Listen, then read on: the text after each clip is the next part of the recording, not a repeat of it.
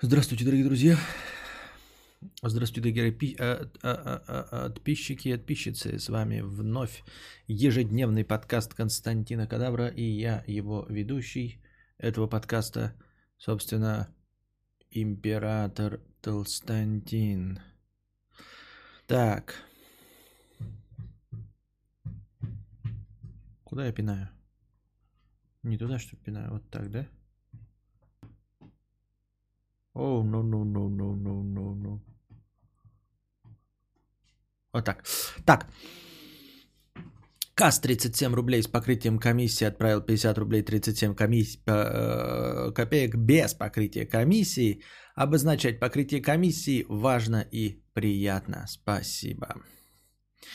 У меня был открыт стрим в двух окнах. Я чуть с ума не сошел, когда два дружи начали говорить с отставанием. Как пси-атака. Перчатка без конечности. Привет, а тебя не заебали ли обновления? Меня уже трясти начинает с этого. На телефоне установлено около 50 приложений. И 20-25 из них просят обновления каждую неделю, а то и чаще. И часто ультимативно «обновляй или пошел нахуй». И это просто ад, особенно когда нет Wi-Fi. А что ты думаешь об этом?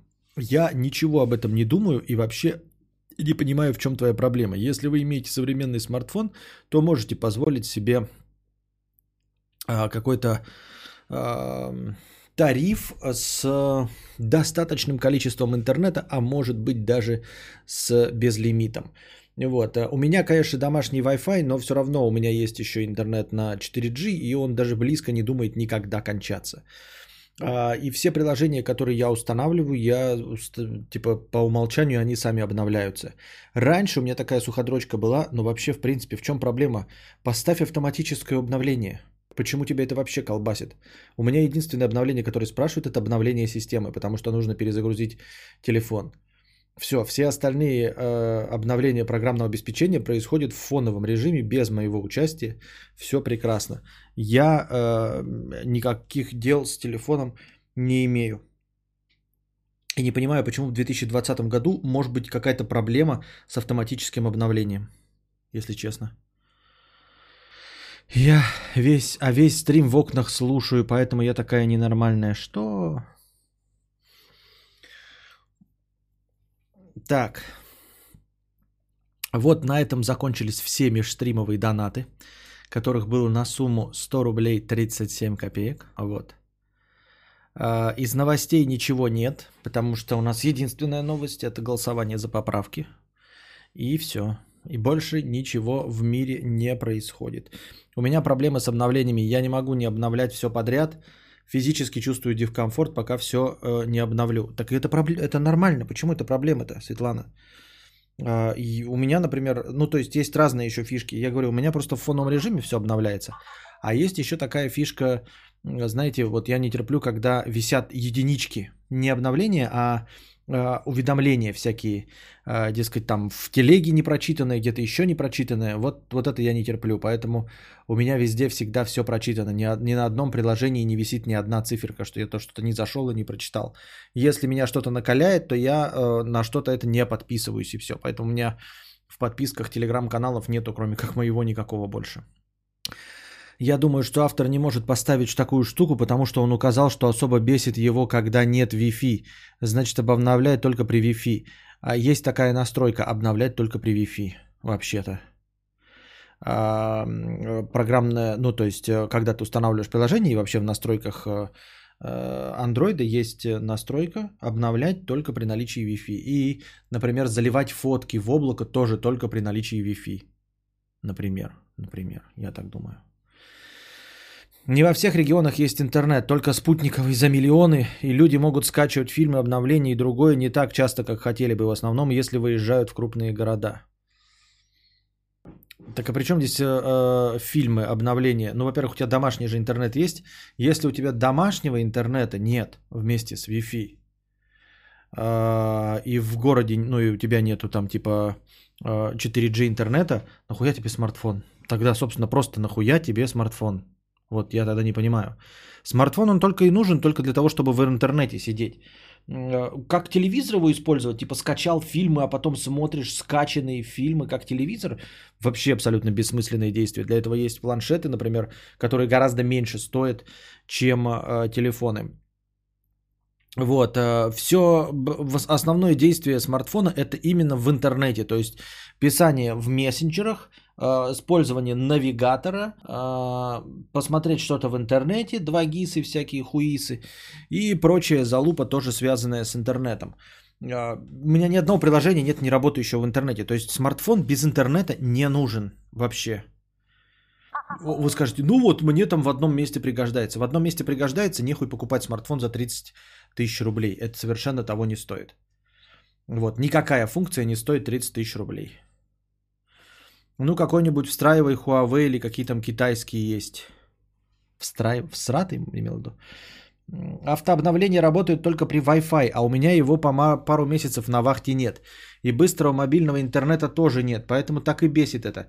Зачем ты на вахту берешь с собой телефон вообще? Нахуй тебе нужен? Ну, в смысле, ты приехал со смартфоном, положил его под подушку и забыл, блядь, и ходишь с нормальной кнопочкой, и все. Раньше обновления каждого приложения были не чаще раза в месяц, а теперь каждый калькулятор обновляется дважды в неделю. Это как-то слишком жирно. Не понимаю, в чем проблема. Не обновляй и не трогай телефон, и все, раз в месяц обновляй, когда выезжаешь с вахты. Ну, типа телефон и все эти приложения требуют обновления, потому что они требуют интернета, потому что они в нем работают, в этом интернете. У тебя интернета нет, понимаешь? И какое они могут требовать обновления и нахуя, если у тебя интернета нет? Типа что? Книжки читать на телефоне. Для того, чтобы книжки читать на телефоне, можно найти такой телефон, на котором э, не будет никаких приложений. Но он же 25 приложений поставил при отсутствии интернета. Вот, я и говорю, выключи и все, и купи себе тогда книжку-читалку, если читать собрался. Вот. Кадавра слушать. Интернета нет, не будет он никого кадавра слушать. Душно. Душно. Душно. Учитесь говорить нет. Что такое границы личности и как их отстаивать? Вот тут статьи всякие, да, там типа психологические и прочее. Я начал их читать, но они не такие, как пересказ вот какой-то исторической э, хроники. Когда я пересказываю вам э, что-то, что происходило в истории, мне легче э, ориентироваться вот по каким-то пунктам, пересказывать это своими словами, потому что там есть что сказать. А вот эти статьи, наверное, все-таки придется э, читать вместе с вами вслух, потому что там какие-то мелкие элементы, которые сразу требуют Э, моего комментария. Ну, прикинь, ты уезжаешь в Залупинск без какого-либо интерактива, кнопочный, а так с собой они берут скачанные файлы, те же фото, порнушка, игры и прочее. Хорошо. Ну а как тогда приложение требует обновления, если у него нет интернета? Нет интернета, обновлений нет, никто ничего не требует. Как приложение может узнать, что у него обновление, если интернета нет? Я не понимаю. Так вот, учитесь говорить «нет». Что такое границы личности и как их отстаивать? Неумение отказывать, ощущение, что всегда кому-то за что-то обязан, извиняющееся поведение – все это может говорить о серьезном перекосе в картине мира. В картине мира. Дисбаланс, скорее всего, связан с отсутствием личных границ и принципиальным непониманием, где кончается ваша личность и начинаются другие. Объясняем, почему без соблюдения этих границ зрелая личность невозможна. Все, что я делаю, мой выбор. Ранее мы рассказывали о проблеме несозависимых отношений, о драматическом треугольнике Карпмана и о тех ролях, которые вынуждены играть попавшие в такую ловушку. Вкратце эту проблему можно характеризовать как незавершенное в раннем детстве отделение от родительской фигуры. Если ребенок эмоционально не окреп во время первичной нормативной созависимости, примерно от 0 до 3 лет, это зависание становится знаменателем, задающим сценарий для большинства его жизненных драм – Увы, если их не понять и не проработать, они могут затянуться на всю жизнь. Одна из отличительных черт созависимости – отсутствие личных границ. Отсюда непонимание своих истинных желаний, неловкость в случае отказа от неподходящего, неудобного и даже неприемлемого, э, неприемлемого постоянное чувство вины, готовность жертвовать своим комфортом, временем и ресурсами. Последнее не альтруизм, поскольку он предлагает, блядь, что это за дерьмо? Вот я сейчас все это прочитал, хоть кто-нибудь что-нибудь понял? Я прочитал три абзаца полновесных. полновесных. Кто-нибудь что-нибудь, блядь, понял?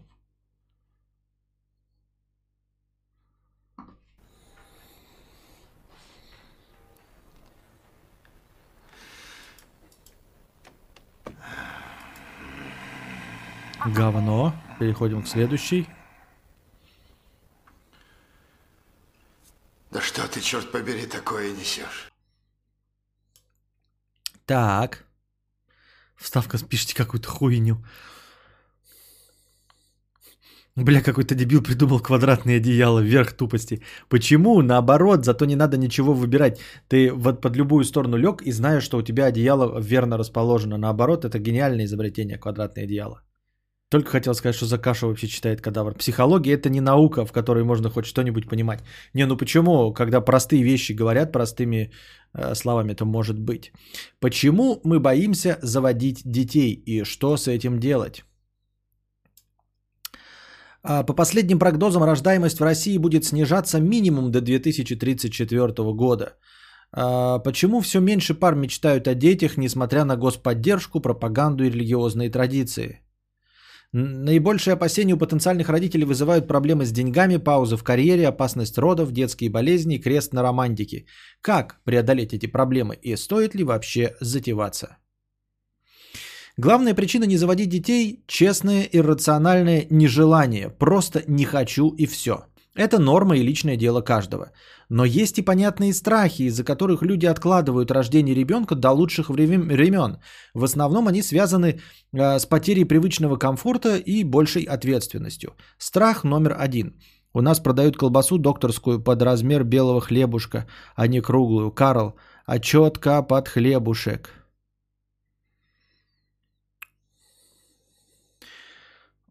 Очень интересно.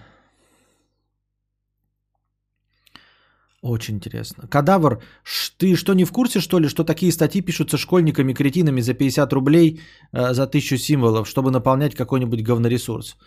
Э, почему ты назвал мой подкаст говноресурсом? Страх номер один. Дети – это дорого. Я сейчас, сейчас буду э, стараться комментировать это через призму своего, призму, призму своего восприятия. Дети – это дорого. Да. Ну, в принципе, да. Типа да. А, ребенок требует больших трат, поэтому придется либо экономить, либо искать дополнительные источники дохода, подрабатывать, сдавать квартиру в аренду и так далее. Пример. Бездетные партнеры зарабатывают по 100 тысяч, их суммарный доход 200. Оплатив жилье, интернет, спортзал и все остальное, что считается в этой семье обязательным, они могли разделить оставшиеся деньги пополам и тратить их по своему усмотрению. Потом один из них ушел в декрет и стал получать 27 984 рубля. А, доход стал 123, 128 э, тысяч. Если с подработкой не срастается, сдавать в аренду нечего, молодые родители будут вынуждены сократить привычные расходы. Вместо Италии ехать в Краснодарский край, вместо КОС одеваться в H&M. Другой пример. Партнеры получают по 50, в сумме выходило 100. После рождения ребенка их доход снизился, поскольку пособие будет составлять 20 тысяч рублей, в итоге 70. В этом случае, возможно, от отпуска вообще придется отказаться. И все это, конечно, при условии, что оба партнера работают официально. Но из-за карантина безработица выросла. Вот.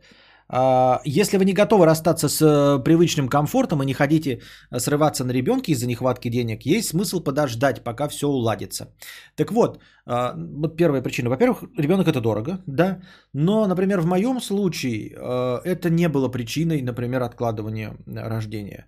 А, потому что, ну, пря, прямо скажем, нежели богато, нехуй начинать. Собственно, никогда мы не были богатыми, и, и все. Ну, то есть я в эту причину не вкладываю другую, как мне кажется, причину, что ты не рожаешь не из-за того, что тебе вот там физически не хватит денег, а потому что хочешь, чтобы твоему ребенку все хватало. Поэтому ты не рожаешь, типа, ну вот я не хочу, чтобы у него не было приставки, как у меня. У меня не было в детстве приставки, я хочу, чтобы она у него была. Я не хочу вот рождать, рожать еще одного нищееба, как и я. Но это немножко не та причина про нехватку, понимаете? Я считаю. Поэтому здесь э, все справедливо, но такой страх я не испытывал, во-первых. А во-вторых, по итогу он не оправдался, э, хотя бы потому, что ребенок оказался не дороже собаки. Вы скажете, э, э, э, ну типа да, но все, что мы покупаем, э, мы, он сейчас гораздо дороже собаки стоит, но э, все это не обязательное, все это блажь, и он явно с этим без этого может легко обходиться. То есть мы, конечно, тратим больше денег, но только потому, что они грубо говоря, есть этот избыточек. Если бы его не было, он бы не был ни в коем случае менее счастлив, чем э, сейчас. То есть мы покупаем ему какие-то вот эти стеллажи для лазания, он не особо от них сильно кайфует, кайфует и лазит точности также вот на детской площадке и не будет исполь... испытывать никакого недостатка, если этих там стеллажей не будет. А по части вот натуральной его, да, то есть еда, э, подгузники и одежда – если тоже не покупать ему гардероб там широчайший, как у нас на каждый день недели новая одежда, то он будет не дороже собаки. А вы скажете, э, как же так? Ну, здесь проблема в нашей собаке, да.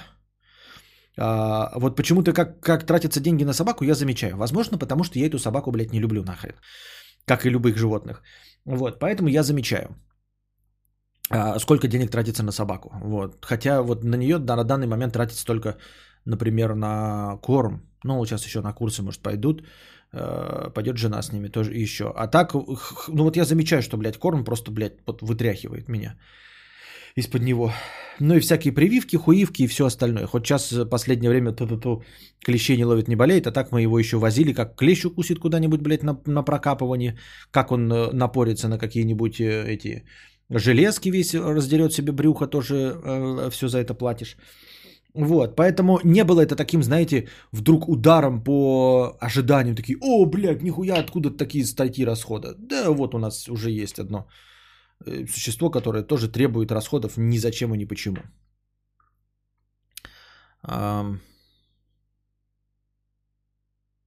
Так можно дать погонять Киду свою приставку, шмотки. Нет, да мы не про то, что приставку. Я имею в целом. Конечно, он получит мою приставку, но мы про другое. Ребенок это очень дорого, но зарплата плюс элементы все перекрывают с остатками даже. Не, ну это конкретно твоя ситуация. Мы говорим про... Тут же статья-то про то, что люди боятся. В итоге оно может выходить вообще у каждого. Там, ну, в, в итоге, ребята, э, дал Бог зайку, даст и лужайку. Вот, но мы же говорим про страхи, которые до того, до того. Вот. Считай двое детей. Да, причем собака-то это, блядь, конкретно тупое, блядь, животное, которое нихуя не развивается, никак не реагирует, блядь, и ведет себя крайне тупо. Ну, потому что ее не учили ничего. А, нет, нет в пользу, э, довода нет в сторону дороговизны. Дорого относительное понятие. Рынок родительско-детских товаров и услуг огромен, и цены на нем разнятся. Все зависит от состояния вашего здоровья и запросов. Например, у кого-то беременность проходит так хорошо, что можно спокойно 9 месяцев ходить в муниципальную женскую консультацию, а потом бесплатно поехать в роддом. А кому-то нужны многократные приемы в частной клинике. Ну вот у нас все нормально прошло, да, с вот этим. Мы не тратили никаких дополнительных денег. И контракт на проведение родов.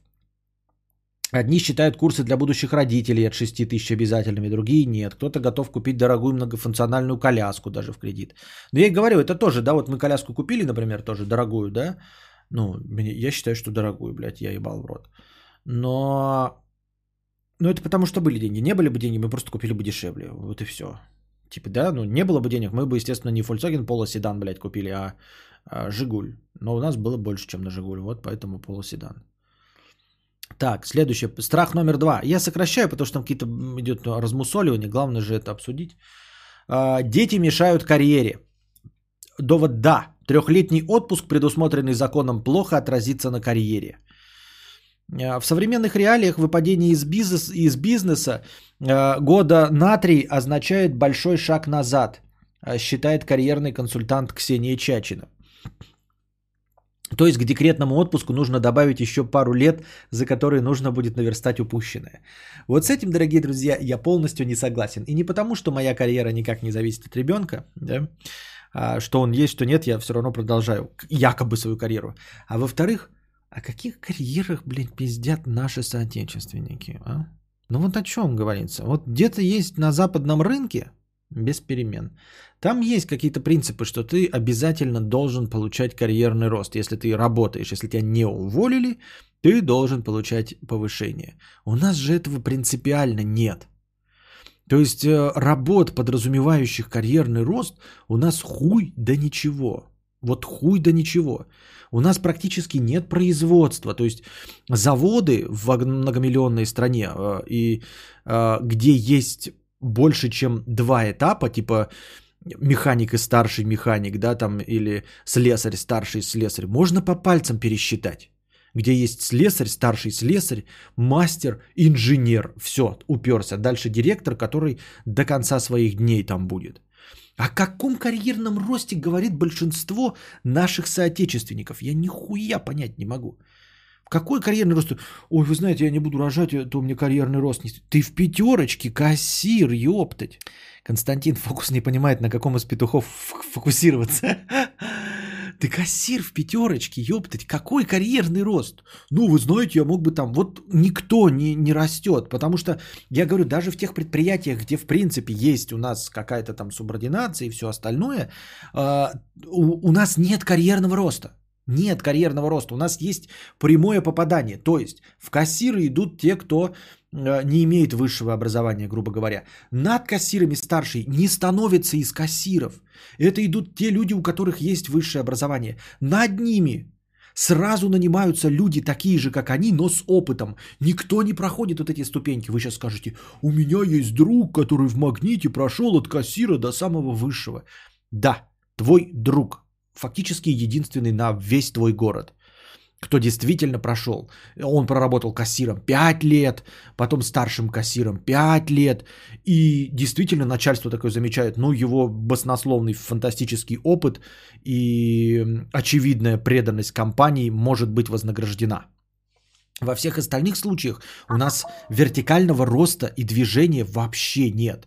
То есть, как я уже говорил, даже если компания подразумевает разные ступени, то на каждую из них никто не попадает с предыдущей. На каждую позицию нанимают отдельного человека с отдельным опытом. О какой карьере идет речь?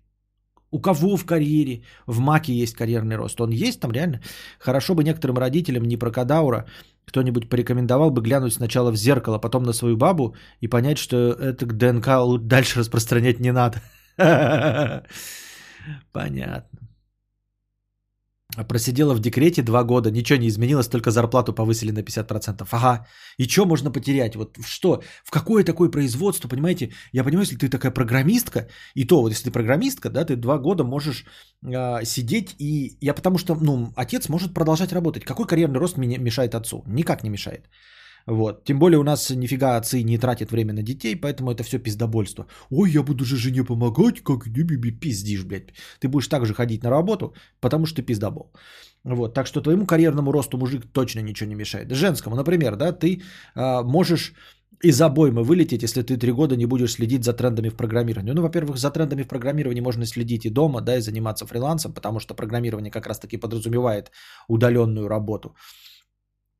Вот. А во-вторых, а, у нас все у этих программистов, да, ты просто будешь э, поддерживать свои знания, чтобы не вылететь из обоймы. Но карьерного роста у тебя нет. Карьерного роста нет. Лидами становятся тоже э, со стороны нанятые люди. Вот Кас, ты же этот э, программист. Вот расскажи-ка мне, много у вас случаев, когда именно рядовой программист становился тим лидом? Вот именно рост – а не отдельно нанятый человек со стороны. У нас карьерный рост доступен только через увольнение и переход в другую контору. И то редкость. Но это ты про других говоришь, вот про, про тебя конкретно. Вот ты программист, судя по всему, высокооплачиваем. Есть у тебя такая вот возможность а, переместиться на более высокую позицию? Да, сидя с ребенком дома а без помощи мужа, так удобно следить за трендами в программировании. Неудобно, но смысл в том, что ты можешь это легко нагнать. Если ты решишь вернуться, то ты нагонишь. Я к тому, что нет такого, э, типа, что ты полностью потеряешь бразды и все, и, и больше никогда не вернешься в тренд. Все-таки это не так все быстро двигается. Вот. Константин, очень мало. Бывает, но мало. В основном людей со стороны берут. Вот. Так и получается, да, что ты можешь у себя быть, потом уволиться и, доказав свой опыт в другой компании, в другой компании получить должность тимлида, да, например, а, каким-то образом. Но это не называется карьерный рост. Вот. И если ты на три года выпадешь из обоймы, ты, ты сможешь также э, доказать свою состоятельность. И даже если ты, Светлана, абсолютно права, да, то вот он единственный пример. Это только программисты могут действительно на три года выпасть из обоймы и действительно растерять навык, ну потому что не проследили за трендами.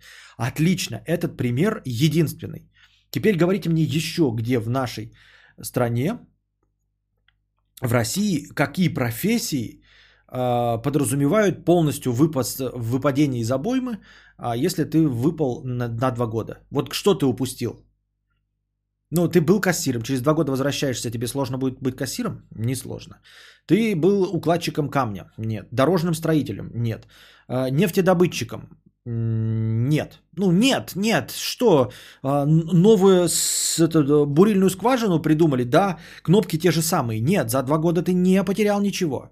У нас нет, не у нас, а вообще по большинству в мире нет какого-то э, взрывного роста в какой-то технологии, в которой ты можешь упустить. Упустить ты можешь реально только в программировании сейчас.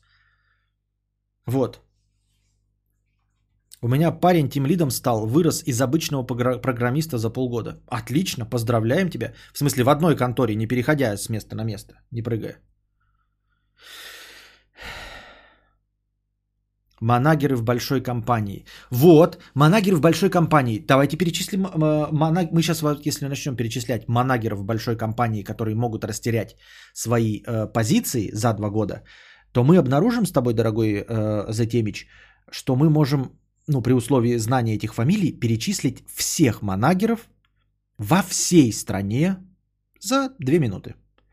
Таких людей, то есть действительно такого руководящего звена, и таких компаний, где могут быть такое руководящее звено, их пренебрежительно мало. Я их очень быстро, эти все 500 человек, назову. Все эти 500 человек я назову.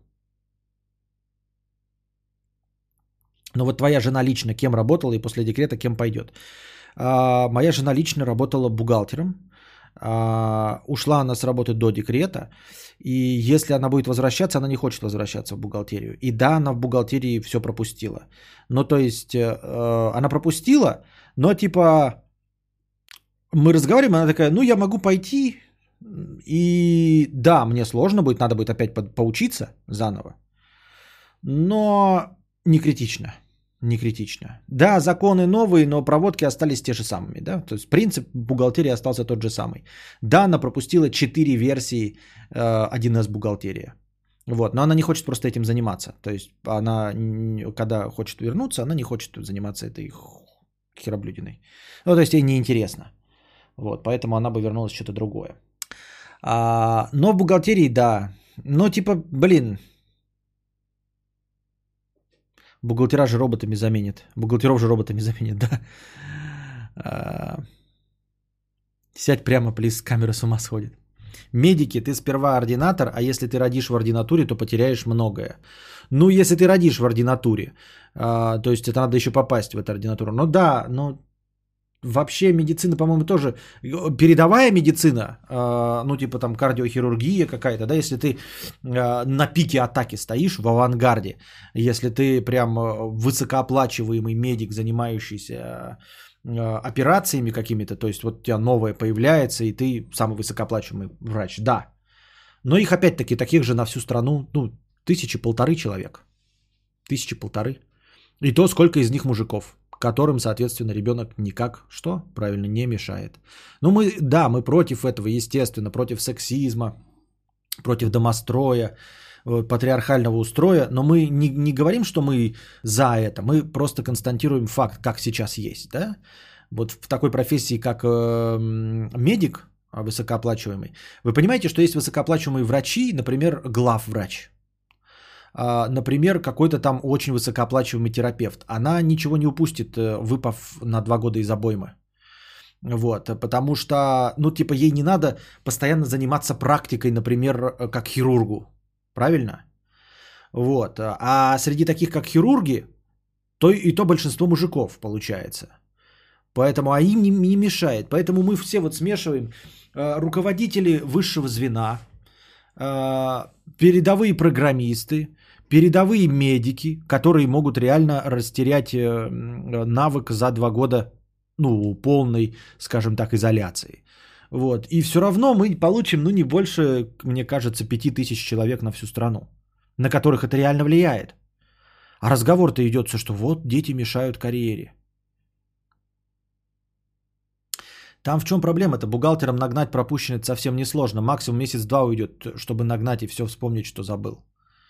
Ну, я была бухгалтером, вышла из декрета, просто нюансы обновились за месяц, все нормально. Вот оно как, я думал посложнее, хоть чуть-чуть, я думал полгода надо будет наверстывать. Дайте спокойно отсидеться дома, назовите это патриархатом и дайте нам заниматься домом в полном смысле этого слова.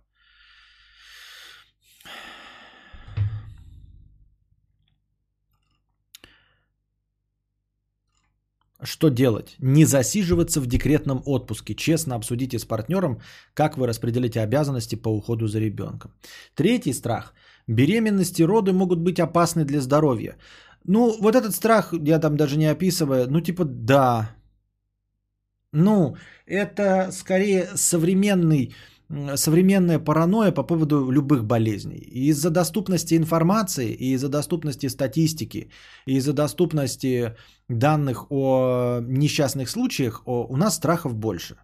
Но я о себе сужу, и не только по рождению. Тут пишут, что только 37% родов проходит гладко. Это пугает. Правильно, только 37%. А, пугает, я говорю, вот, например, э, на самом деле же количество, там, например, смертельных ДТП не так уж и много. Но я же смотрю все случаи в интернете. То есть вот я захожу на какой-то там сайт, ну не на какой-то, а конкретно на РУЧП, и вижу огромное количество этих аварий. Вот, это отражается на мне. Я очень боюсь водить автомобиль, потому что я живу в современном обществе. То есть э, мой батя не так боялся водить автомобиль, потому что Ютуба не было. Он все эти аварии в Ютубе не видел. Хотя э, под колесами попадали, вот там Виктор Цой умер в те времена, там, да, кто-то еще, я помню, там из политиков, Тиландау или еще кто-то там умирали в ДТП в тех э, условиях, но никто об этом не знал, ничего такого. Вот кто вы можете вспомнить из последних, кто умер в ДТП вообще, вот из именно звезд? Вы скажете Ефремов, но Ефремов не умер. Из звезд кто умер в ДТП? Последний для меня это э, герой этого Антон Ельчин, который умер потому что его же его машина задавила, она покатилась, да?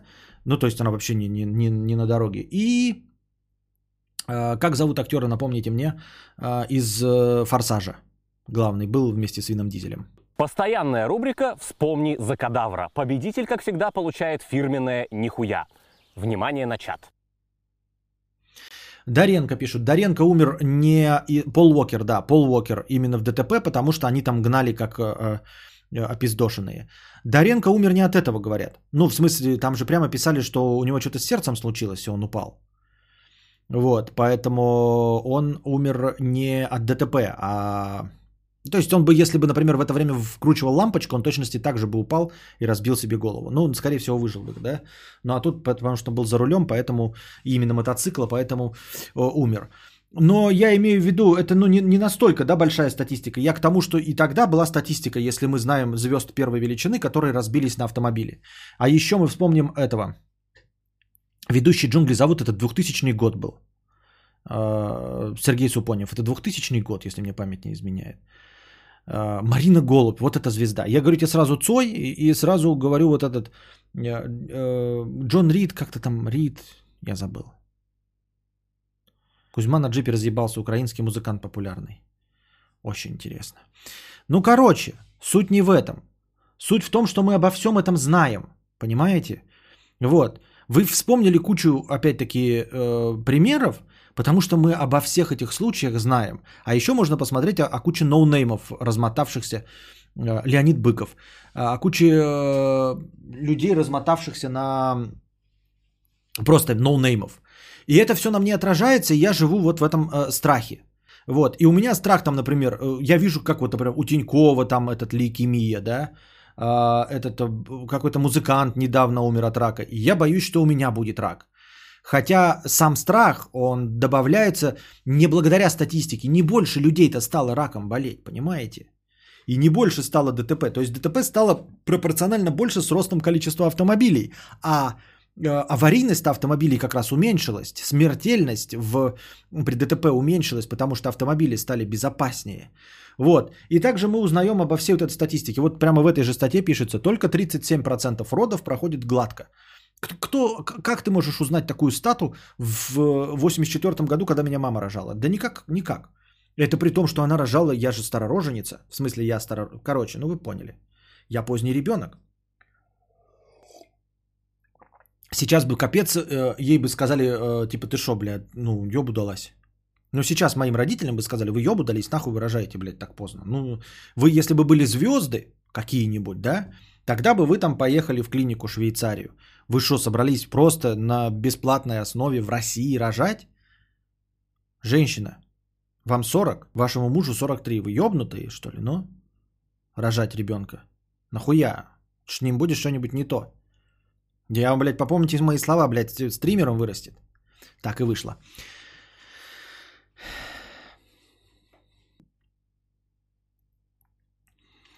Была дважды в ДТП было страшно еще 5 лет на машине ездить. Это вот, кстати, да, курсы, которые я проходил э, по восстановлению навыков вождения, они помимо того, что восстановление навыков вождения для таких людей, как я, которые не ездили 13 лет, но еще и для тех, кто подвергся вот, ну, какой-то ДТП, и которые не могут сесть за руль заново. Вот. А, довод нет против вот это могут быть опасны для здоровья. Беременность и роды не самый приятный, но естественный процесс. Женщины рожали тысячи лет назад и будут рожать в обозримом будущем. Никаких серьезных причин бояться беременности и родов нет. Естественно, каждая травма и тем более смерть горе, но статистически роды не более опасны, чем, например, поездка на такси. В России в 2017 от осложнений во время беременности умерли 149 женщин. От гриппа за это же время погибло 432 человека, а в ДТП 19 088. А что такое негладко? Незначительное отклонение сильно не влияет, но уже входит в другую статистику. Да, да, да, вот об этом и говорится. Что гладко, это значит, ты такая пришла, записалась э, типа к этому, в, к гинекологу, он говорит, вы беременны, ты такая, окей, встаешь на это, потом, значит, приезжаешь уже со скорой помощью, с родами, э, тебе принимают и вот дают ребенка, и вы уехали. Вот как гладко 37%. Охуеть, блядь, ну молодцы.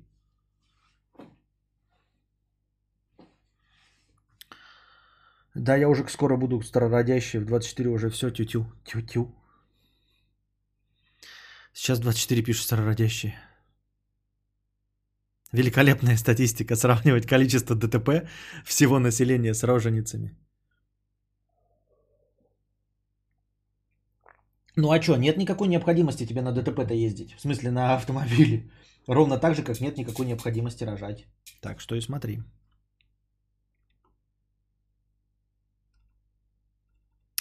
После родов слышал, пизда расширяется, охуеть. У нас не у всех двуручный, как у касса, пишет Вольт.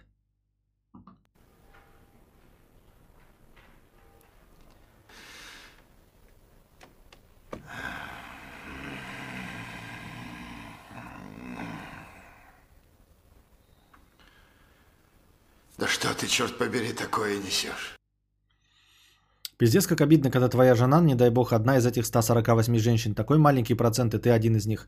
Конечно, обидно. Но, как говорится, то есть, что значит обидно? Это так же, как э, обидно вообще в любой ситуации. Но неожиданная смерть. Она всегда, тебе кажется, что статистика против тебя сыграла. Так всегда и будет, понимаете?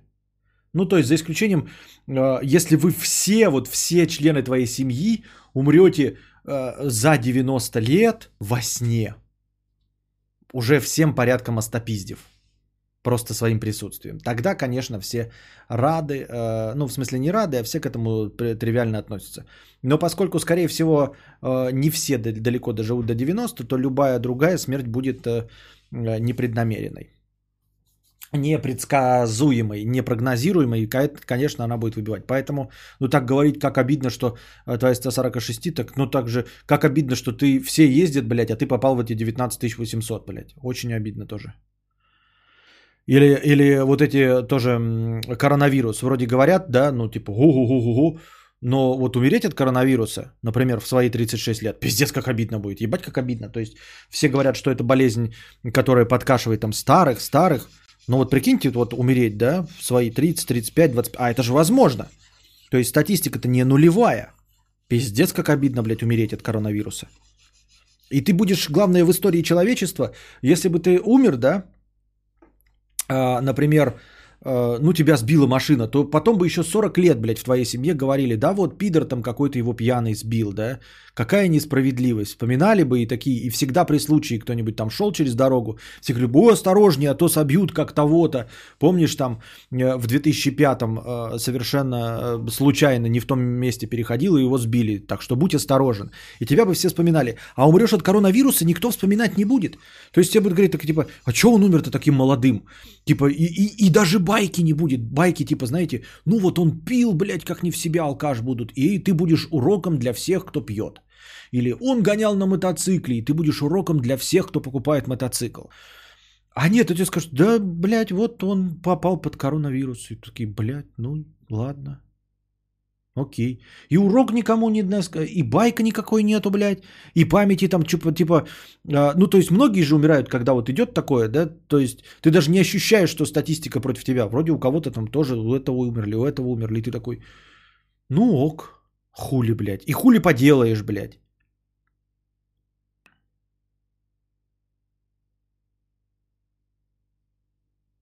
Да, и от гриппа умереть а, обидно было бы обычного. Да, но обычного вообще.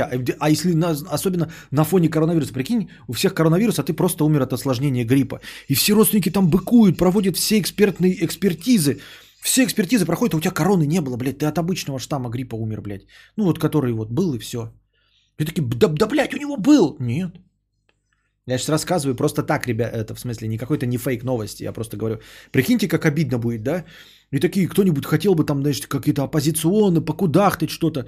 Нет, все честно проводят, блядь, не было никакого коронавируса. Реально, блядь, умер от гриппа обычного.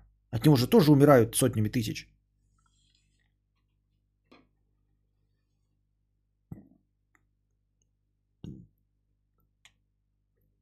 Страх номер четыре. Дети могут заболеть и умереть. Да, этот страх есть. Этот страх есть. Но я на самом деле далеко и давно э, как-то воспитываю в себе отношение к смерти, как у японцев. Э, ну, то есть это не, не то, что, блядь, я взял так и решил, как японцы. Нет, я просто давным-давно, но вы замечали, я очень часто обращаюсь к теме смерти, а к теме смерти себя, родных и всех остальных, и говорю, что мы все умрем, и осознаю, что я умру, и все мои близкие умрут, и вы все умрете тоже, да, и вам постоянно об этом напоминаю, что вы тоже умрете. Вот я стараюсь относиться к этому, напомнить вам всем, и себе в том числе, что смерть это неотъемлемая часть всей нашей жизни, то есть мы не сможем этого избежать. Мы можем избежать, если повезет ДТП, можем избежать, если повезет рака, может избежать там насилия или еще что-то, но мы, никто из нас не избежит смерти. И поэтому я стараюсь к этому все время быть готовым и стараюсь как-то относиться к этому с изрядной долей дзен-буддизма.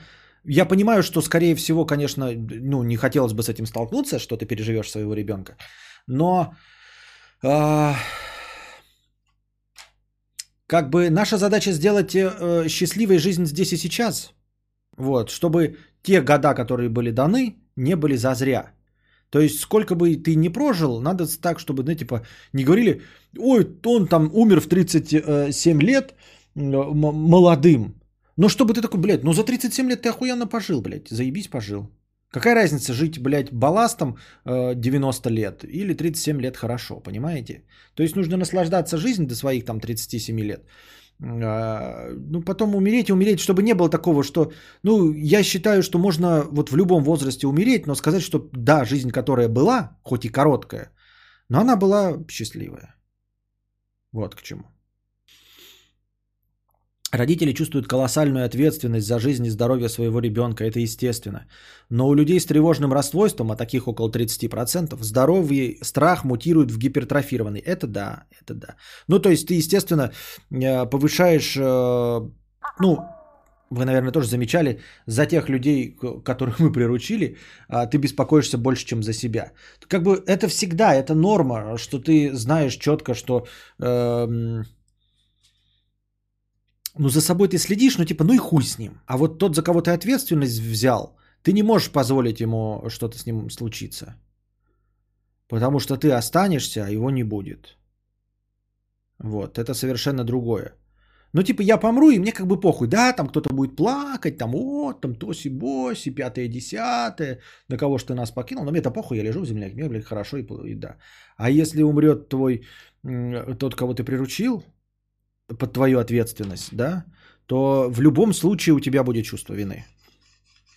Насколько бы это не было э, совершенно случайное событие. А мне ведь пока еще 35, блядь. Я все время на год больше себе говорю.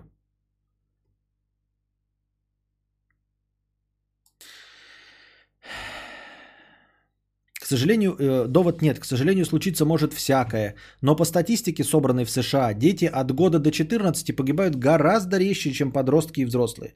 Но тоже статистика вообще ни о чем. Вот я статистику терпеть не могу, потому что вот есть ложь, наглая ложь и статистика. Вот. Потому что статистика ни про что не говорит. Статистика и как это? И вероятности. Вот.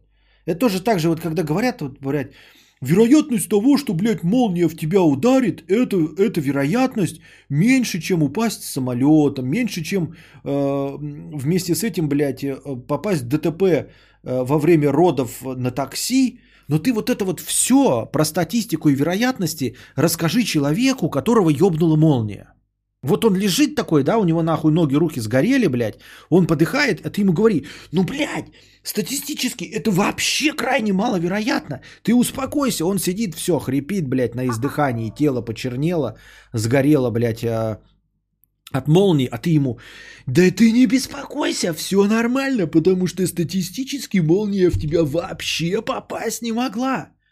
Молния попадает только в людей, когда они там на пустыре гуляют или еще, а ты в городе поймал молнию. Это же невероятно совершенно. Тебе крупно повезло, так что успокойся, лежи ровно, все будет хорошо. Что ты, бля, несешь? Понимаете? И так всегда, да, то есть читаешь там, например, э, ну вот они говорят, э, статистика детей, умирающих там от года до 14, гораздо реже, чем подростки и взрослые. Ну а вот если твой ребенок умрет от года до 14, тебе что, легче от этого будет? Что он попал в эту ре- редкую статистику? Статистика-то ни про что не говорит, она же не исключает ничего. Вероятности, они ничего не объясняют и ничего не исключают. Я знаю эти типы, которые после удара мор не выложат. В большинстве случаев выживают. Вот. Но там просто большие ожоги. Я, конечно, там с, пере... с переигрыванием сказал. Да, в большинстве случаев люди выживают после удара молнии. Это Валдис математику с реальностью сталкивает. У кадавра ДР 31 февраля. Почему 31 февраля? Что? Ульяна 379. Да, вызови ты скорую уже.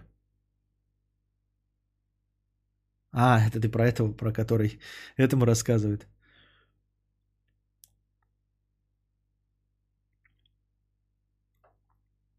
Молния ударит-то ладно, а защемит ширинки, это реально страшно. Да. А как страшно, что больной родится. Это же вообще пипец. Вот да, вот это было страшнее. Ну, то есть, типа, э, как бы сами осложнения, это могут там врачи что-то сделать, да, что-то пошло не так, типа врачи тоже э, смотрят и все остальное. А вот когда с ребенком что-то сразу, да, вот он родился, э, это, это страшно, да. Это страшно. Вот. Но мы типа же не можем, по-моему, насколько я понимаю, исключать до сих пор, по-моему, аутизм и всякие там эти аспергеры мы не можем исключать. То есть мы можем, э, например, исключить сейчас на данном этапе это, э, как это называется, ну, даунизм, который вот прям по визуальным признакам виден. А по-моему, аутизм мы еще не можем, ну, вы, выяснить. Или какой-нибудь, блядь, синдром Туретта. Вот как он образуется? Почему его раньше не было, только влияние последних веков? И вот если он происходит с какой-то травмой, вы таки скажете, ну ты же хороший родитель, сделай так, чтобы у него не было психологических травм. Я могу что угодно, а там а этот синдром Туретта, это вот который матерятся и все остальное, он там говорят, что триггером может послужить там испуг. Обычный испуг от собаки, например, какой-то, да? То есть где-то там собака залает на маленького ребенка, и вот его это триггернет. И ты ничего с этим поделать не сможешь. И это неизлечимо, да? Ну, не то, чтобы он, конечно, будет там э, изгоем или там проживет там совсем отвратительную жизнь, но прям, скажем, э, качество жизни его уменьшится, если у него будет э, аутизм или э, аспергер или э, синдром Туретта. Это просто на вскидку, а таких же много всяких разных.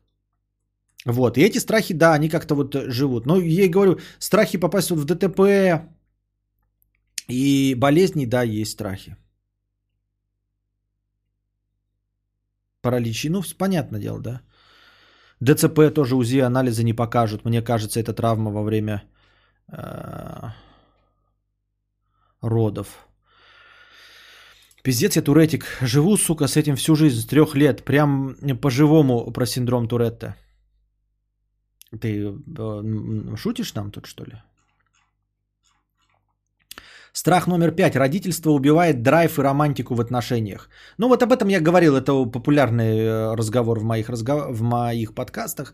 Может убивает, да, но легко найти примеры, когда не убивает. Ну то есть, э, если там просто вот который с детьми э, ну, там путешествует и все остальное. Никакую романтику не убьет, если вы, блядь, шебутной. А если вы не шебутной, сидите на жопе ровно, то, в принципе, вы и без детей будете унылым говно, как ваш покорный слуга. Вот, поэтому... И это все зависит как конкретно от родителей, то есть э, от человека, который рожает ребенка. Если э, ты унылый, то тебя романтика убьет все, что угодно, блядь. Заведение собаки, покупка плойки, э, я не знаю, устройство на работу или наоборот, э, самоизоляция вследствие карамбовируса убьет у тебя романтику. А если ты шебутной, то, блядь, у тебя тройня не убьет романтику, и вы будете, как вот этот знаменитый мой пример, э, кататься на э, микроавтобусе э, по границам Мексики с годовалым малышом. Ёбнутые, блядь, люди вообще. А, так. Страхи – это естественно. Дети – серьезное приключение, и притом бессрочное. Если не готовы, не слушайте никого и не ввязывайтесь. А если, несмотря на все трудности, вам хочется завести ребенка, не бойтесь бояться. Многие тревоги раздуваются под влиянием медиа или токсичных родственников. Например, прочитав новости экономики, мы начинаем думать, что впереди увольнение – разорение и вообще крах. Ну вот у молодых родителей действительно много проблем, но подавляющее большинство из них решается деньгами. Поэтому копить очень важно и помощниками, родственниками или нянями. Есть еще один страх, да, вот, э, который на самом деле, э, ну вот помимо совсем вот, да, что будет болезни, э, ну больной ребенок, наверное, это на первом месте такой страх. Вот второй страх я озвучивать не буду. Но этот страх, он преследует не только по части детей, а по части вообще всей жизни. Вот. Эм... Ну, вы поняли, да? Вот какой есть еще страх. Вот он очень близко, он в топе трех страхов, касающихся будущего моего ребенка, ребо... моего будущего, ну и будущего вообще любой э, семьи, моей семьи в том числе. И я этот, да, вот, и это не страх смерти. Естественно, не страх смерти. Этот страх, он просто такой, понимаете, его в двух словах не скажешь, а когда широко будешь обсуждать, то давайте будем, вот вы мне исключите этот страх. Вы можете большими деньгами этот страх исключить. Понимаете? В очень большим вливанием денег я могу поменять условия и этот страх исключить. И поделиться с вами, какой это был страх.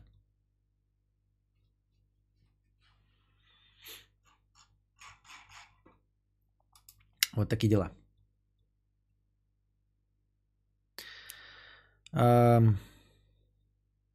У коллег на работе много у кого дети, и новому отцу все коллеги на полном серьезе советовали не слушать врачей. О чем они? А, ну, это болезненная наша вот э, человеческая, и, может быть, не думаю, что это наша национальная, я думаю, что это вот просто не очень далеких людей не слушать врачей. Понимаете, вот вы говорите, ну ты же сам с скепсисом относишься к врачам. Я не отношусь к скепсисам к врачам как к классу. Я отношусь э, со скепсисом к плохим врачам, к качеству нашего образования. Вы же понимаете, да? Что и проблемы в программистах тоже нет. У меня претензии э, к качеству программирования. У меня претензии не к медицине, как к науке, что я в нее не верю. Я верю в медицину. Я э, просто обескуражен и опечален тем, что она не на том уровне, который я ожидаю. Я вижу за свои 36 лет, как развивается, развиваются технологии. У меня был барабанный телефон, по которому я разговаривал со своими первыми телками. И сейчас я с любовницей переписываюсь через... Ой, с друзьями переписываюсь при помощи WhatsApp и Telegram. Вот. И это прошло за какой-то вот 20-летний промежуток. Да, 20-летний промежуток. Я реально в 15 лет мне телки звонили на барабанный телефон. Вот. Я помню свой телефонный номер. 3 24 42. Александр его по-любому тоже помнит.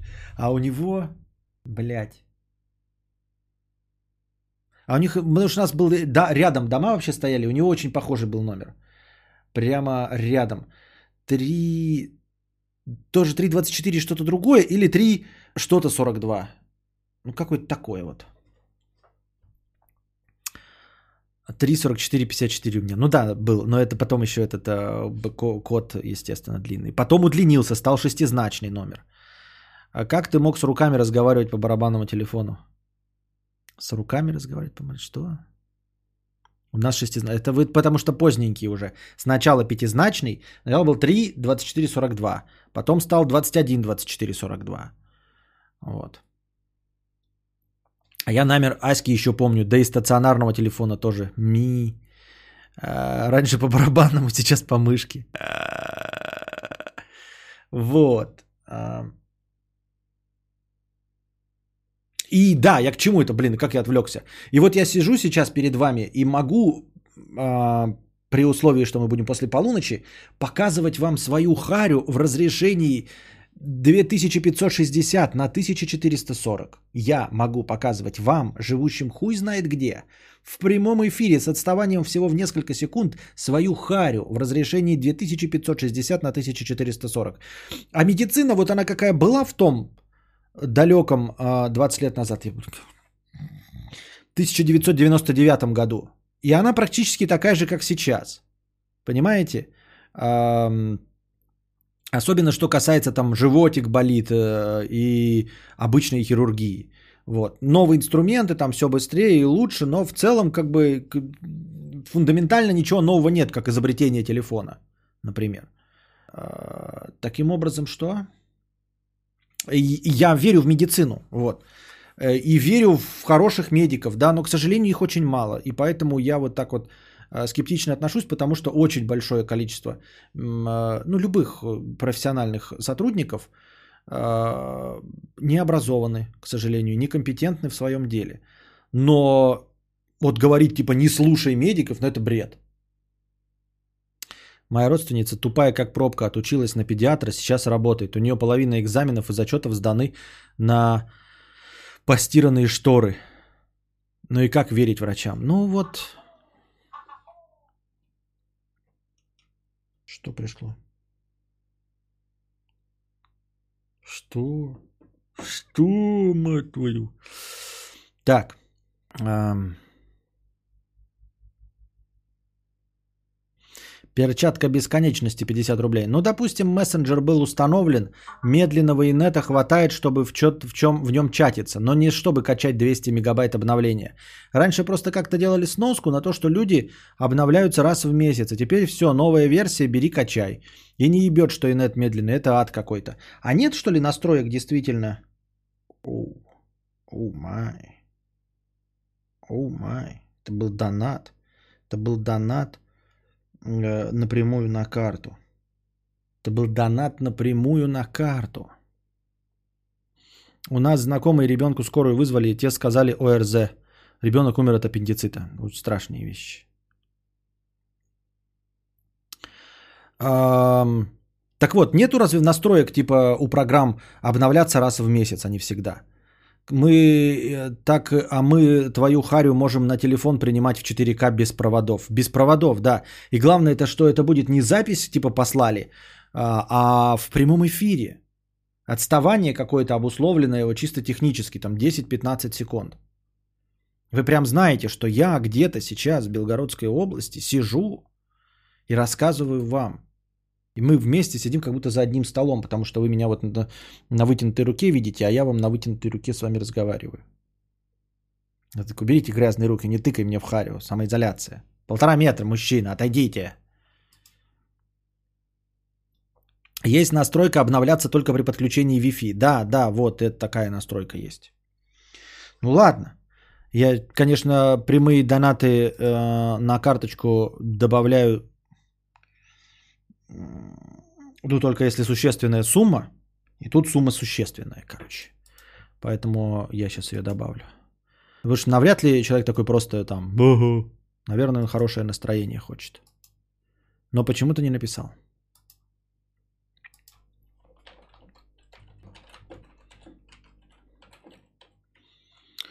Поэтому я вручную. Только сейчас, ребята. Никогда раньше я сам себе донаты не закидывал.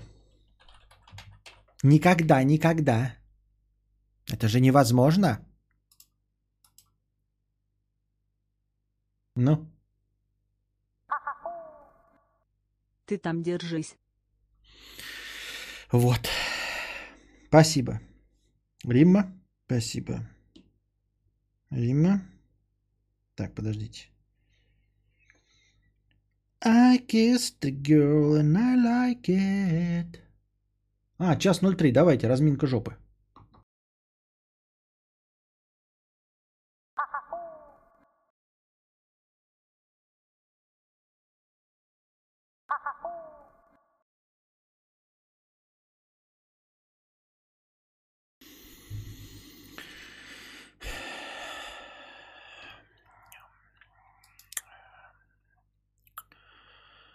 Э,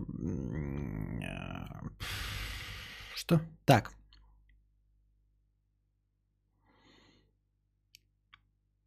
Кокос 500 рублей с покрытием комиссии. И еще немножко. Спасибо.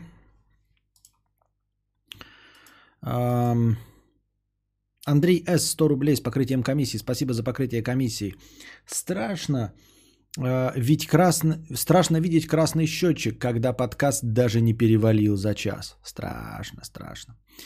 КАС-37, 370 рублей, спасибо. Э, пассажиры, за проезд передаем, вот вы, мужчина. Да, вы, я понимаю, что автобус полный, передавайте. Не надо сюда идти, я всех отсюда вижу. Девочка, ты на какой остановке зашла? Какой проездной у нас-то не работает? Давай 37 рублей или выходи. Реактивный шамель. Э, товарищ, да вы с двуручным хуй... Да, вы с двуручным хуем. Вот, возьмите, передайте мудрецу. Понятно. А, Дымытро 300 рублей. Обиженные судьбой родственники.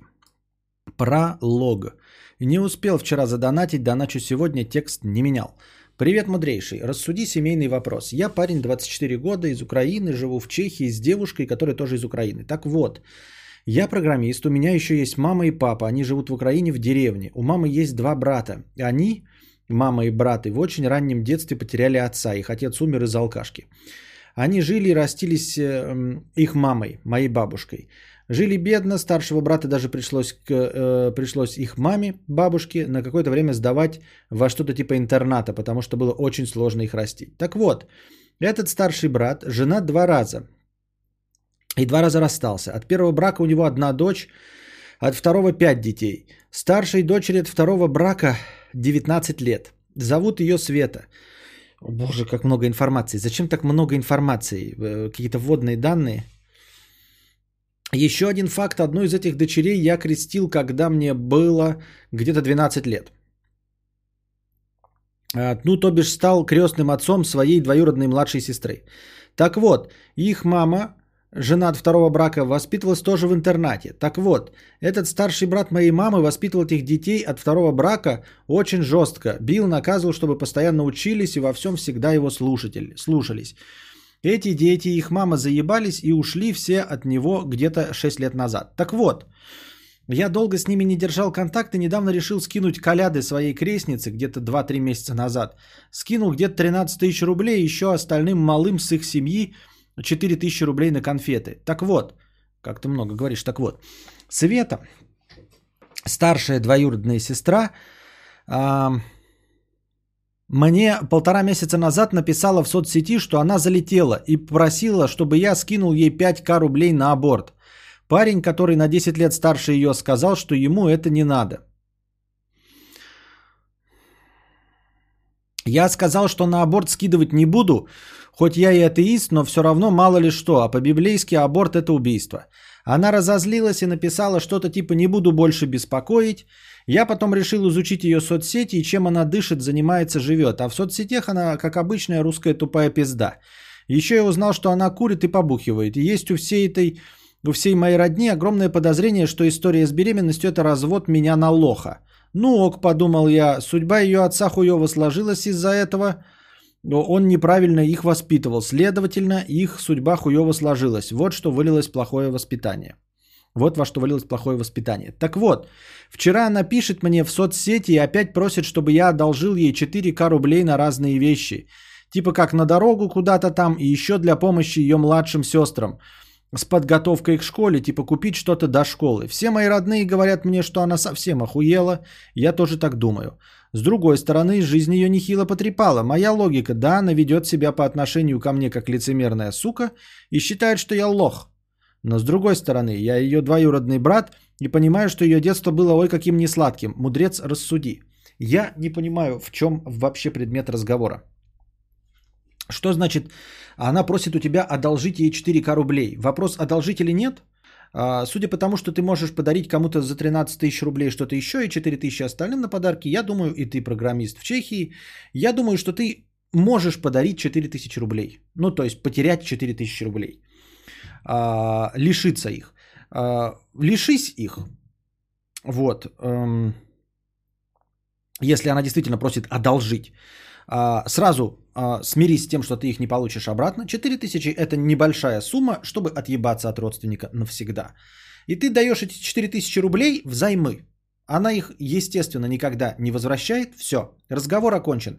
Каждый последующий вопрос упирается в то, что ты не вернула 4000 рублей. Все. Ты говоришь, э, то есть ты только на условиях, что ты ей не даешь, а за, занимаешь 4000 рублей. И спрашиваешь, когда отдашь? Она скажет, отдам или не, не отдам. А, вот и все. И она тебе больше никогда не возвращает, и больше ты ей не даешь. То есть любая попытка, она не, не вернет, потому что если даже попробует тебе еще раз написать, ты скажешь, а где 4000 рублей, которые ты мне должна? Все. Все. На этом закончилось. А, весь разговор. 4000 это небольшая сумма. Вообще, в принципе, ты говоришь, вот э, твои родственники, я думал, ты говоришь, Тут я тоже как, как ты, так вот, так вот, так вот. Обиженные судьбой родственники. Вообще, в принципе, обиженные судьбой родственники э, не накладывают на тебя никаких обязательств. Вообще-то. Ты не обязан никому ничего давать. Из-за того, что тебе повезло в жизни, ты никому ничего не обязан. Понимаешь? Потому что если давай доводить вот эту вот абсурдную идею, что тебе с семьей повезло, а им не повезло, и поэтому ты им будешь помогать, почему-то у тебя работает вот эта херобаза, да, что ты должен восстановить какую-то кармическую справедливость, давай тогда начинаем, блядь, э, кормить всех детей Африки, которым не повезло. Почему это ты, блядь, даешь какой-то пизде, а, грубо говоря, денежки?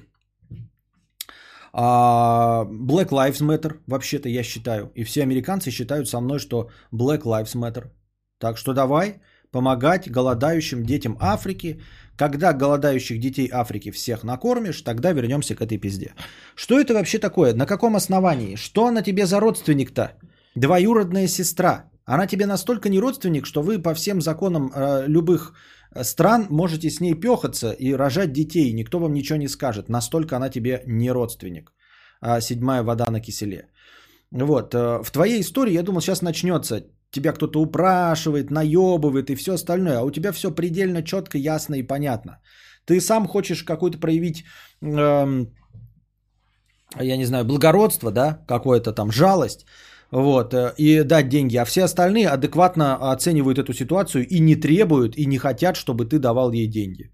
Все хорошо и прекрасно. Почему ты не хочешь подчиниться мнению большинства и, и не давать ей деньги? А ты проводил межевание земельного участка? Да, проводил. У меня теперь все официально. Я же говорил, у меня же было э, по документу без межевания 22 сотки. Вот, когда они приехали, я говорю, мне эти ваши 22 сотки, а у меня типа, ну, границ нет, ну, как бы 22 сотки, и можно их упереть, короче, в воду. А я знаю, что по, грани... по законам Российской Федерации должно быть от воды, у меня же там река, 15 а, метров. И там вот эта болотистая местность. Нахуя мне платить деньги за болото, в которое я не хожу? И я типа говорю, уменьшайте мне нахуй. Они говорят, ну типа, а что ты хочешь, чтобы у тебя меньше участок был? Да, я говорю, мне похуй, блядь. Давайте меньше участок, я буду за него меньше платить, хоть на 3 копейки. Но я не пользуюсь этой болотистой местностью. И эта болотистая местность все равно относится к, э, как это, природопользованию, в общем, до водоема. Чтобы любой, кто захотел приебаться, вот придет и пускай идет, все. Мне, я огорожен-то, вот, все. И идите, пожалуйста, гуляйте по этому болоту, по этому говну. Я провел межевание и уменьшил свой участок с 22 до 18 соток. 4 сотки потерял, вот, но зато мои 18 это нормальная поверхность. Ну, вы видели, которая огороженная забором. Как думаешь, материнский инстинкт это миф? Что ты имеешь в виду под материнским инстинктом? Вообще есть он, да, то, что, то, что проявляется вот эта овуляшечность э, и вброс гормонов, который заставляет тебя любить ребенка, который пахнет твоим молоком, легко и просто э, объясняется наукой, почему это миф. Э, продать дороже мог. Э, ну, это на кого рассчитывать? На что? 18-22 сотки дороже мог продать? Ты правда думаешь? Человек такой приедет, я ему говорю, мне скажу 22 сотки. Вон они упираются а, в, болото и грязь, не покошенная. Я тебя умоляю. Люди не дураки, на что расчет? Потратьте лучше 4000 на репетитор, что... А, это букашка наезжает что-то на кого-то. Пробовал только что PSN Now, PS Now. Плюсы в том, что игры на PS4 можно скачивать на плойку то есть получается примерно как на боксе. Минус в том, что игры PS2 3 скачивать нельзя еще. Минус в том, что нужно создавать португальский аккаунт и покупать ключ в португальском магазине. Но за 50 евро можно купить на год там мафия, челопук и еще всякая срань. Не хочу этим дрочевым заниматься, во-первых, потому что у меня челопук я нормально покупаю и на русском языке играю. А вот ты покупаешь, там у тебя будет на русском языке? Просто я помню, что шведский аккаунт у Александра, потому что он в Швеции, у него не было выбора русского языка. Вот он покупал Call of Duty, там не было выбора русского языка. А, Кадавр, ты случайно не пересматривал недавно Bronx Story? Там чувак как раз э, малохольного учил что-то типа «Забей этот долг, ты просто за 20 долларов купил себе то, что теперь этот жмых тебе не будет делать голову». А, нет, не видел, это довольно распространенная мысль ну, как старый анекдот, который всем известен по кинофильму, например, где Тарантино его рассказывает про сущего на весь бар чувака, ну, который поспорил на 200 долларов. В точности также, вот э, ты говоришь, Бронкс это типа разборка в Бронксе? Это что ли? Я даже не помню. Э, нет, это распространенная байка про то, что ты готов иногда потратить небольшие деньги, чтобы этот человек больше никогда у тебя ничего не просил.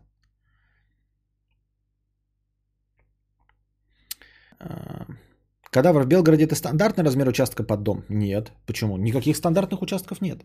Какой хочешь, такой купишь. Я видел, когда мы выбирали, а, видел дом на пятисоточном участке. Но 5 соток это мало прям. Ну, то есть, с одной стороны, да, кажется, что нахуй мне этот участок, вот мы на нем собаку гуляем, ну и вообще гуляем. На самом деле нормально, он не настолько дорого. То есть, налог вообще ни о чем, а, я считаю. При этом я могу там построить стрим-хату, денег на которую у меня нет. А в целом, в целом, я рисую нахуй мелом. А, 5 соток мало. Вот Дельшат, по-моему, говорил, что нахуй нужен участок, если у меня будет там а, возможность, я построю только дом и вот полисадник перед собой. 5 соток это мало. Но это говорит о том, что можно любой участок. По идее, суть-то в том, в чем, что ты можешь э, любой участок получить, как э, житель Белгорода, да, 5, 5 лет здесь прожив, вот, но Светлане на далекое будущее, да, ты можешь сюда приехать, прописаться здесь, и потом через 5 лет, как уже полноправный житель Белгорода, получить, если что-то такое, я помню, эм, под ИЖС, под, индиви... под индивидуальное жилищное строительство выделяют участки. Но, естественно, они с расширением за городом, то есть тебе будут выделять, где еще нет ни дороги, ни газа, но на далекое будущее, но бесплатно. И тебе там выделят какой-то большой участок, и ты обязан будешь на нем в течение трех лет начать что-то строить. То есть можно видеть участки с фундаментами, что ты продолжаешь строительство. Но это все дрочево, потому что, как я уже говорил, типа, ну вот, например, между нашими деревнями вот здесь хорошо, и там вот вверху сейчас уже дорогу построили, а до этого было говнище. И вот пока я здесь живу, там уже и провели дорогу, и все остальное, и уже хорошо стало. Но в течение этих пяти лет там можно вот сейчас купить участок за 60 тысяч рублей, там, за 100 тысяч рублей 20 сотки.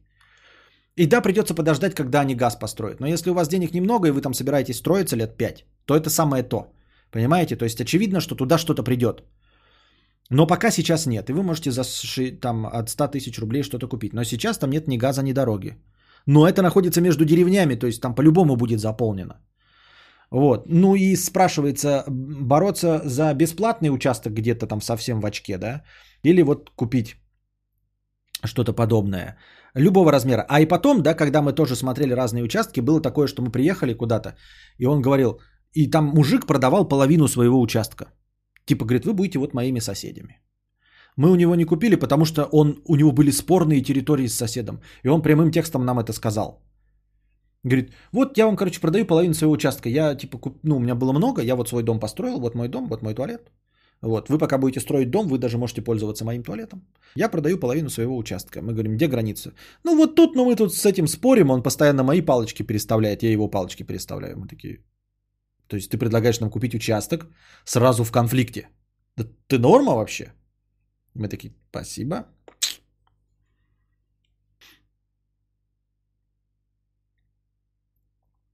Бронкс Тейл 93-го, к Де Ниро. А, ну это я помню, да, я просто говорю по названиям э, не, не очень ориентируюсь. Э, чиркни в блокнот, ты вроде прешься же со старого всякого годного кино. 93-й это не старое кино, это вообще ог- огонь. Поэтому я запишу себе, да, в очко. Бронкс. Что-то за такое название знакомое. Походу я его видел, блядь. Он ебаный, какую-то хуйню написал, блядь. Во, так нормально. Вы питьевую воду покупаете или фильтруете? Питьевую покупаем. У тебя деревья есть на участке? Всегда думал, почему не делают такие маленькие лесочки на участке. Тоже так думал. У меня есть, но надо делать еще, да. Вот как-то не доходят руки. Вообще, вот Никита Юзернейм, ты абсолютно прав. А, никакой проблемы нет сделать лесочек на участке. И у меня тоже, у меня вот желание есть этот лесочек, но я его не делаю. Вот сколько лет прошло? Сколько лет прошло? Все о том же гудят провода.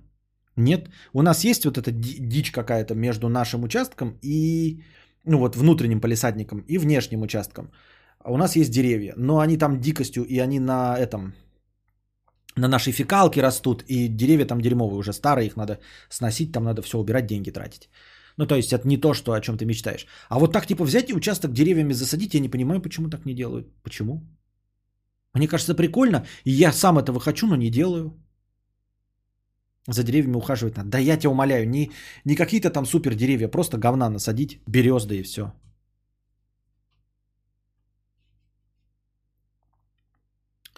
Царь обещал халявный газ всем осенью. Со спорами судиться заколебешься, да. А, Немного про кинобред. Как тебе Энни Холл от Вуди Аллена? А, Как по мне, это одна из годных мелодрам комедий с атмосферой Нью-Йорка. Я не смотрел Энни Холл, не видел такой. А может ты видел, блядь, вот у этого Вуди Аллена, блядь, ебешь по названиям? Про, хоть бы про что сказал? Нет, ну, по-моему, не видел. Энни Холл что-то не, не, незнакомое мне название. Помнишь такой фильм «Танго и кэш»? Это, это видеоблог. Это, по-моему, э, Курт Рассел и Сильвестр Сталлоне, да, если мне память не изменяет. Э, Фильм Андрона Кончаловского, того самого старшего брата э, нашего Никиты Михалкова. Вот, это его самый известный, если мне память не изменяет, э, голливудский кинофильм с Сильвестром Сталлоне и Куртом Расселом, боевик. Помню, но не помню. Ну вот помню Танго и Кэш, да, два мента, все, больше нихуя не помню. Вот просто нихуя. Точности так же, как вот я, например, помню «Универсальный солдат». «Универсальный солдат» это, блядь, значит, э, Дольф Лунгрен и Жан-Клод Ван Дам умерли, их восстановили. Все, больше ничего не помню. Ну, то есть, помню меньше, чем написано, наверное, в синопсисе на кинопоиске. Хотя это точно все видел. Ну, вы поняли, да? Я называю актеров, я называю режиссера Танго и Кэш, но я нихуя не помню, что было в фильме. Ой, это, кажется, максидомовские кронштейны у полки. У этой? Да это стандартные кронштейны, не везде такие продаются белые. Ну, типа, там у нас попугай тоже на них висит. Это фильм автобиография не Холл про его отношения с одной ин, ин, и- тней, наверное. Вроде даже в топ-200 кинопоиск. Понятно. Сейчас у меня, ребята, ретроспектива корейского кино. Я смотрю сейчас «Желтое море». После «Желтого моря» будет, если мне память не изменяет, «Вопль». Сейчас посмотрю. Да, у меня еще, ну, я еще пока не, не, не, не, не, не, не отвечаю, но пока у меня есть нас, настроение доебашить вот этот э, кинобред, сделать, может быть, даже исключить из него, э, когда я стану великаном, если я посмотрю еще корейского кино, то это будет прям кинобред корейского кино. Э, смотрю сейчас «Желтое море», потом будет «Вопль», потом «Преследователь», потом «Трудный день» и «Жестокий зимний блюз». Это программа максимум по корейскому кино, если мне хватит настроя добить вот всю эту шляпу. Пока то, что я посмотрел, было очень хорошо. Было очень хорошо, как для меня, не любителя и не понимающего вообще азиатское кино. А, Я видел «Дьявола» и «Воспоминания об убийстве» были очень хороши. В сравнении с «Паразитами» так вообще прекрасные. В сравнении с унылыми «Паразитами». «Желтое море» сначала смотрится очень жирно. Ну, типа, атмосферка такая. Прям не знаю, что там будет дальше.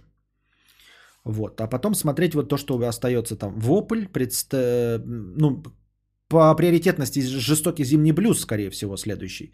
Потом вопль, и потом, если останется настроение на преследователей трудный день. А как там с озвучкой, или ты с сабами смотрел? Не, озвучка есть.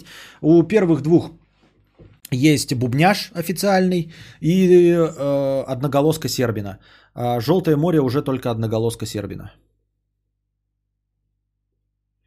Попугай на кронштейне висит ужас Тихого Драгунского. Да, понятно же, кронштейн и стоит, у него клетка стоит на весу, чтобы кошка не добиралась.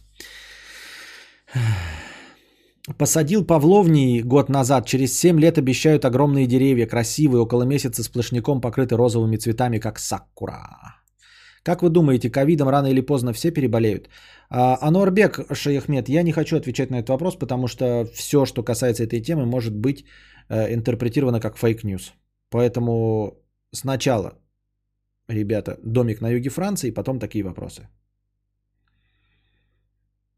Не тяжело смотреть фильмы, где все актеры азиаты. Не мешает это сопереживать героям? Сопереживать актер, героям не мешает, но смотрите, я прожил э, э, большую часть своей жизни в Якутске, где э, половина э, азиатов. Вот, я умею отличать на лица их, и то у меня возникают проблемы с, азиа- с корейским кино. Я знаю, что я не расист в этом плане. Я отлич- отличаю якутские лица друг от друга. Я отличаю бурятские лица друг от друга. А, легко и просто. Вот. И, но я вот в корейском кино были моменты, когда вот я не понимаю, что за телка, особенно если красивые телки, по их мнению, по корейскому мнению. Якутки красивые все разные, вот прям все разные, так, ну, я прям вижу всех, могу каждую отличить и сказать, да.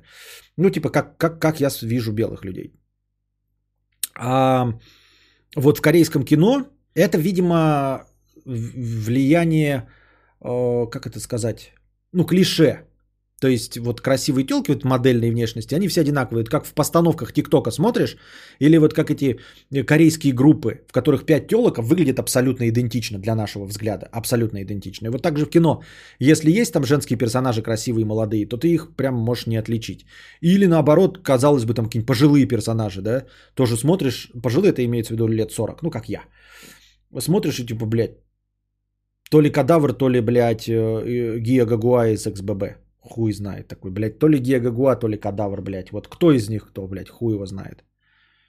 Господи, собака, попугай, кошка, тебе этот зоопарк не надоел? Очень надоел. Очень надоел. Жена говорит, у нас кошка аутистка, а ребенок тянется к кошке. Говорит, давай возьмем э, нормальную кошку, не аутистку. Ну, типа, пускай будет дружелюбная кошка, как обычные кошки, которые мастятся, гладятся и все остальное. Я говорю, как только одно предыдущее животное помрет, мы возьмем новое. Когда своей смертью от старости другое помрет, будем об этом говорить. Ну, вообще, я говорю такой, вообще по-лучшему, конечно, два животные умирают от старости, тогда только берем одно новое. Вот.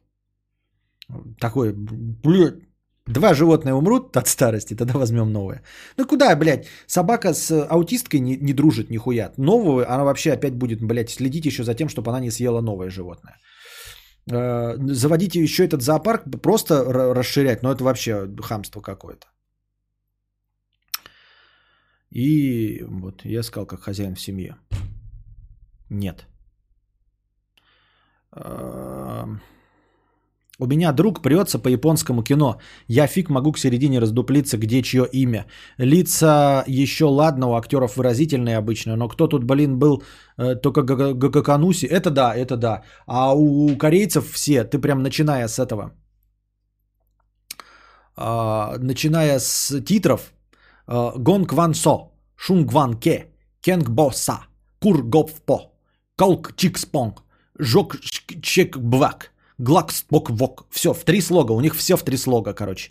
И я такой смотрю и думаю, блядь, они, ну, он просто генерирует. То есть человек может, реально, который читает, да, там типа, режиссер Гван Сон Па. Я думаю, да он же может не читать, он просто может из башки генерировать, такой, знаешь, э, ну, читает там типа титры, потом отвлекся такой и просто такой, сидит там что-нибудь такой. Режиссер Джон Кван По. Оператор Кван Гин Цун. Монтаж Хун Кван Ки. В главных ролях Гон Чин Цан в роли Гван Компа, Пан Гван Цо в роли Джин Цвон Кво. А, титры кончились уже, блядь, фильм идет.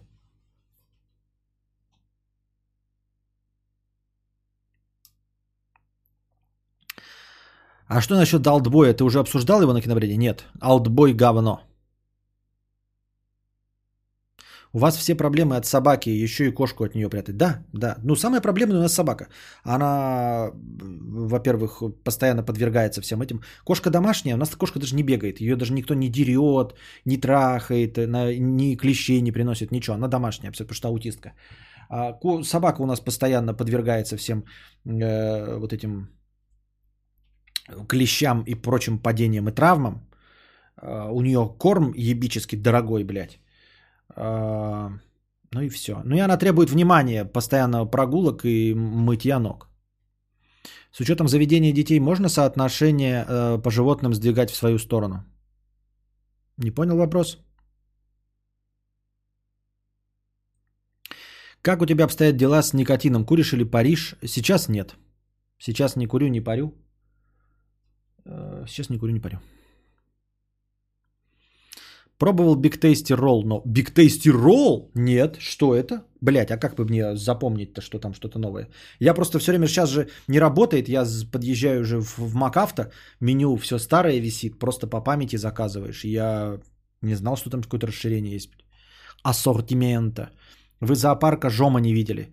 Что за зоопарк Жома? Сбил тебя наш летчик Лисицин. Да-да-да. Не задумывался об участии в озвучке фильмов типа «Бубняш». Интересно было бы? Интересно было бы. Если бы пригласили, с удовольствием бы поучаствовал, но никто меня не зовет, потому что я неизвестная личность. А, либо ты профессионал а, этого рынка, то есть диктор или актер озвучания, да, либо тебя зовут для звездного статуса, например, как Поперечного звали там, озвучивать в Last of Us – или как какого блогера, который озвучивал, например, Человека-паука. Мне кажется, что у меня, возможно, конечно, с актерскими какими-нибудь э, задачами будут проблемы, но обычно приглашенную звезду приглашают на какую-то одну роль. То есть мне же не надо будет озвучивать 18 персонажей, придумывая для них голоса и характеры. Хотя имея характер, да, вот видя какого-то персонажа, я могу под него подстроиться хоть чуть-чуть. Это раз. А во-вторых, когда тебе дают одного персонажа, ты просто своим голосом, вот как я сейчас говорю, и мы просто, пред... ну, это будет голос этого персонажа. Почему бы и да. Но, к сожалению, мне никто не предлагал. Я бы, говорю, поучаствовал даже в озвучке, если бы кто-то из любительских студий, ну, хороших только, я не хочу участвовать, знаете, совсем, блядь, мы только что открылись, и никто не будет наши фильмы смотреть. Так я не хочу.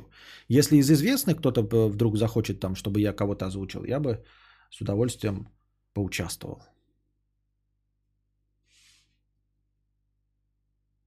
Это не вопрос, это утверждение. Типа, женщина, ты не видишь, что у нас еще дети заводятся? Куда еще живность? Минимум один за двоих новых брать. Да, нет, проблемы у нас никакой не стоит. Нет, и все, мы не заводим, и все больше животных. Ну, типа, что, ты доводы мне предлагаешь, что ли? Я бы озвучил злодеев голосом кадавра с его недавним, э, недавних голосовых про Яндекс Навигатор. Wait a second. Wait a second.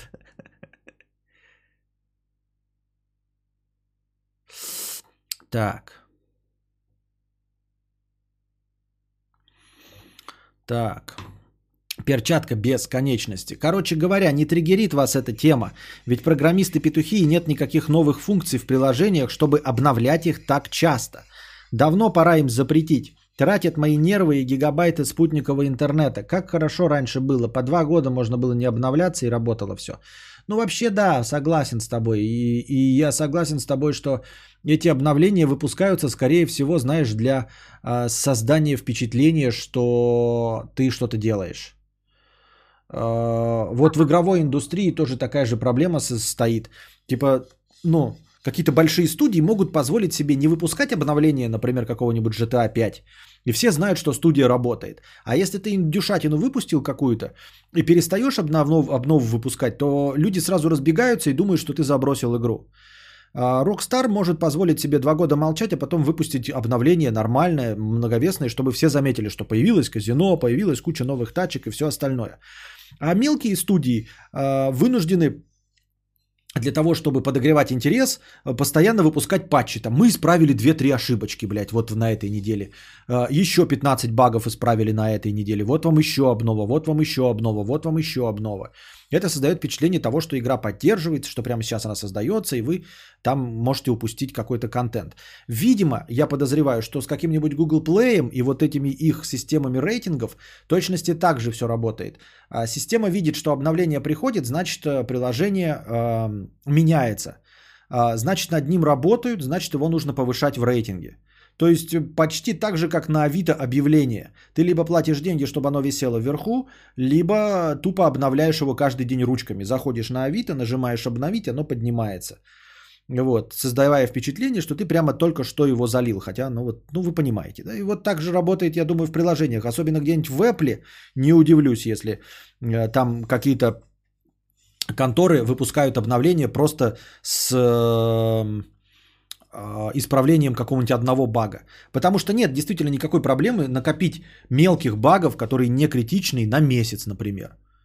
Там 15 багов. Вот э, как Stream Deck мой обновляется, он примерно обновляется раз в месяц в полтора на компе.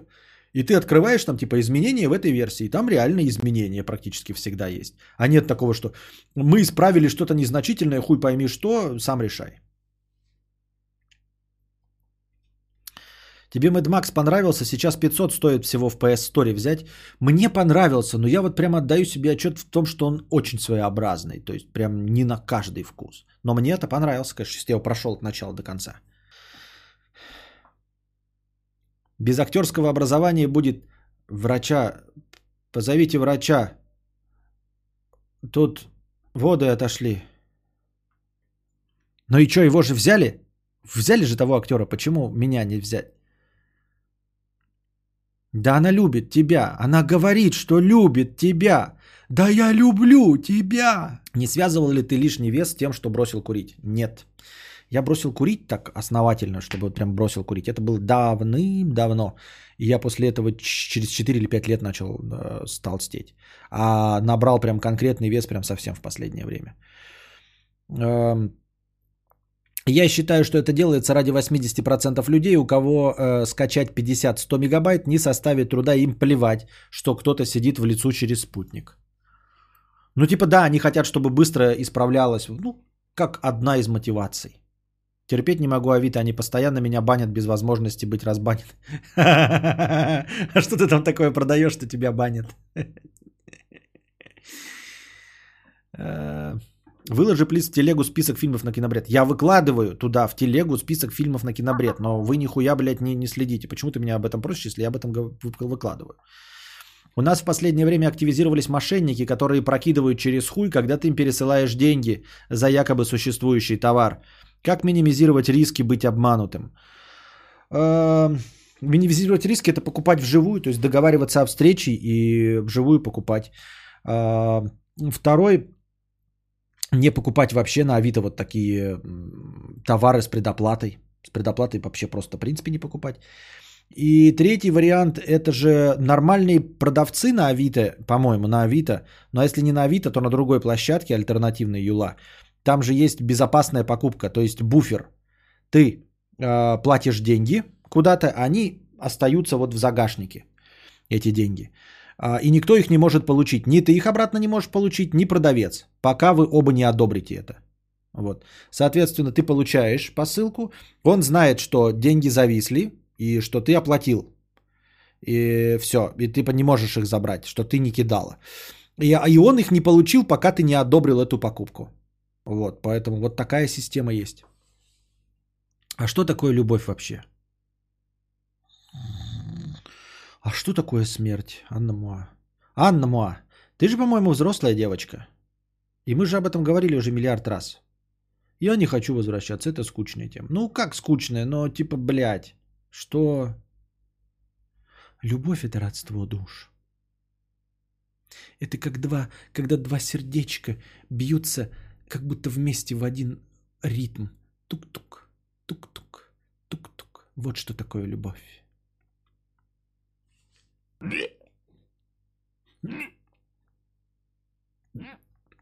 Так, продолжаем. Так. Звезд берут ради звездности. Заметят, что вот так ты выглядишь, как они видят своего персонажа, тогда и напишут. Или если посчитают э, хорошей шуткой, как Карлин в догме. Э, да, ну мне не хватает звездного статуса, мне, то есть обо мне никто не знает и отклика никакого не будет. Дополнительной хайповости э, упоминание моего имени в титрах не добавит. Хотя меня приглашает все время Денчик в качестве камео в «Наркомана Павлика». В двух сезонах уже э, актуальных на данный момент я поучаствовал в «Наркомане Павлике». Удаленно. Сыграл удаленного персонажа, которого можно сыграть удаленно. Да, в общем, с моего аккаунта загружали объявления о щенках. Выкладываешь фото Йорка, пишешь цену, описание РКФ и так далее. Они банят с формулировкой, что такие собаки уже продаются. Короче, вот честно говоря, твои проблемы, вот эти с продажей щенков, прямо скажем, ну купи новую симку, я не знаю.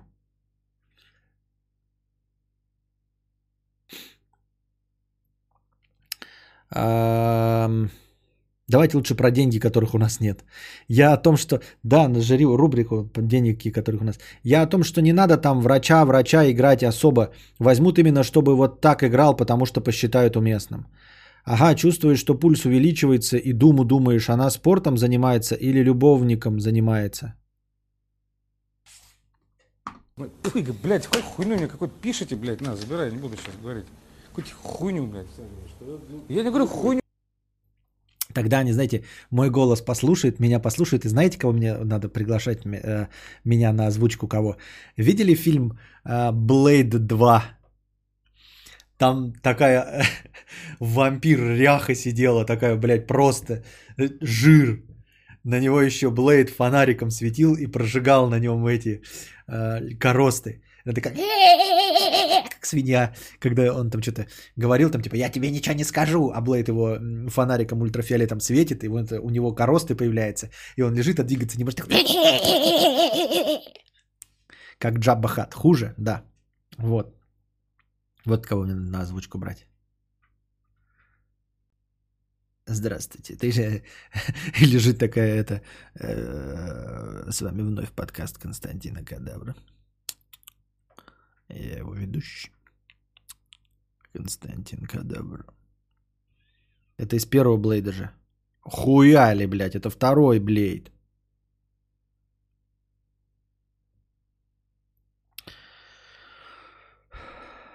Кошку напугал. На озвучку кассирши или кондукторши. Да. Так. Нравится, когда Константин благодарит за покрытие комиссии, поэтому и покрываю хорошего стрима. Влад Юрьевич, 100 рублей с покрытием комиссии. Спасибо, Влад Юрьевич, за покрытие комиссии. Кадавр, вот ты когда на кого-нибудь, на какого-нибудь Валдиса в очереди наворчишь, получаешь от этого удовольствие? Да, да. К сожалению, да. Недавно матом покрыл дуру с собакой, которая меня укусила, и так хорошо себя почувствовал. Да. Да. К сожалению, чувствуешь себя хорошо. Почему к сожалению? Потому что ну, это низменное чувство. Ты не получаешь удовлетворение. То есть даже люди, которые дают 20 рублей и чувствуют свое удовлетворение э, за то, что якобы помогли там алкашу, или какому-нибудь там голодающему, это и то, ты понимаешь, что ну никак эта жизнь не исправит, но это все-таки как-то позитивнее, чем э, наворчать на кого-то в очереди и поругаться. Но это прям так вдохновляет, особенно вот осознание того факта, что ты э, насрал ему в душу, потому что ну он как бы тебе нахамил, и ты ему насрал в душу. И вот тот факт, что ты его, короче, время его потратил, вот, э, что ты ему не спустил, вот это прям так вдохновляет, хотя не должно, не должно, это нехорошо. Google подтверждает это из первого Блейда, только не бань. Как это не бань, блядь? Иди отсюда, пидор грязный. Приходишь мне тут гуглишь, ловишь меня на вранье, получается? Слышь, псина, куда ты идешь? А лучше, куда ты прешься? Вот так вот, понимаешь? Вставочки специально для тебя.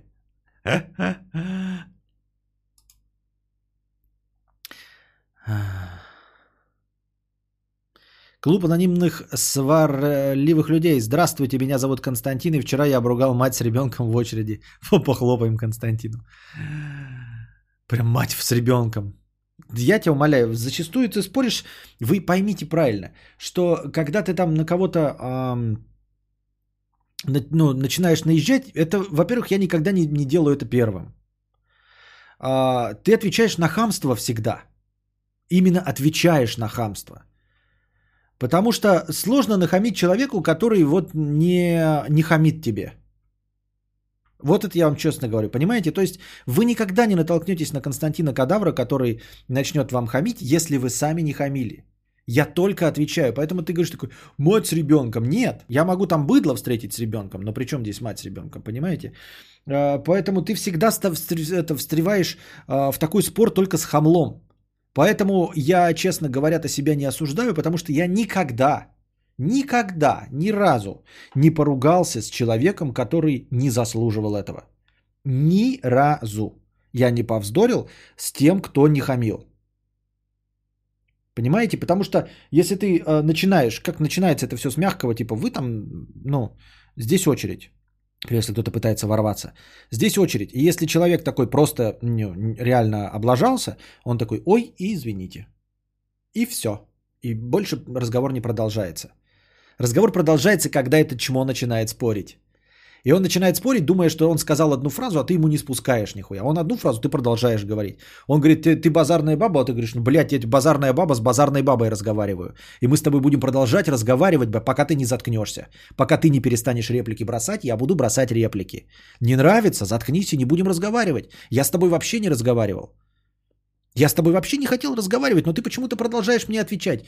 Ой, все. Что ты мне ой всёйкаешь? Ты думаешь, ой, все, за тобой останется последнее слово? Нет, я Константин Кадавр. За тобой последнее слово не останется. Я буду кудахтать здесь и продолжать напрягать тебя, пока ты, наконец, мать твою, не промолчишь. Че ты? Просто стой молча, и тогда я закончу разговаривать. Я закончу разговаривать с тобой, хамло, когда ты, наконец, прекратишь как-то там комментировать происходящие события. Просто промолчи и все. Вот, и поэтому этот бой продолжается бесконечно, как я вам рассказывал, то, что в суши произошло, там в доставке, да, а, когда мне э, торгашка продолжала настаивать на том, что у них есть какие-то другие заказы. Вместо того, чтобы признать, что у нее никаких других заказов нет, что есть только доставка на дом и предзаказ по чеку, она продолжала настаивать, что у них какие-то другие заказы еще есть. И я продолжал с ней кудахтаться, пока они не заткнулись.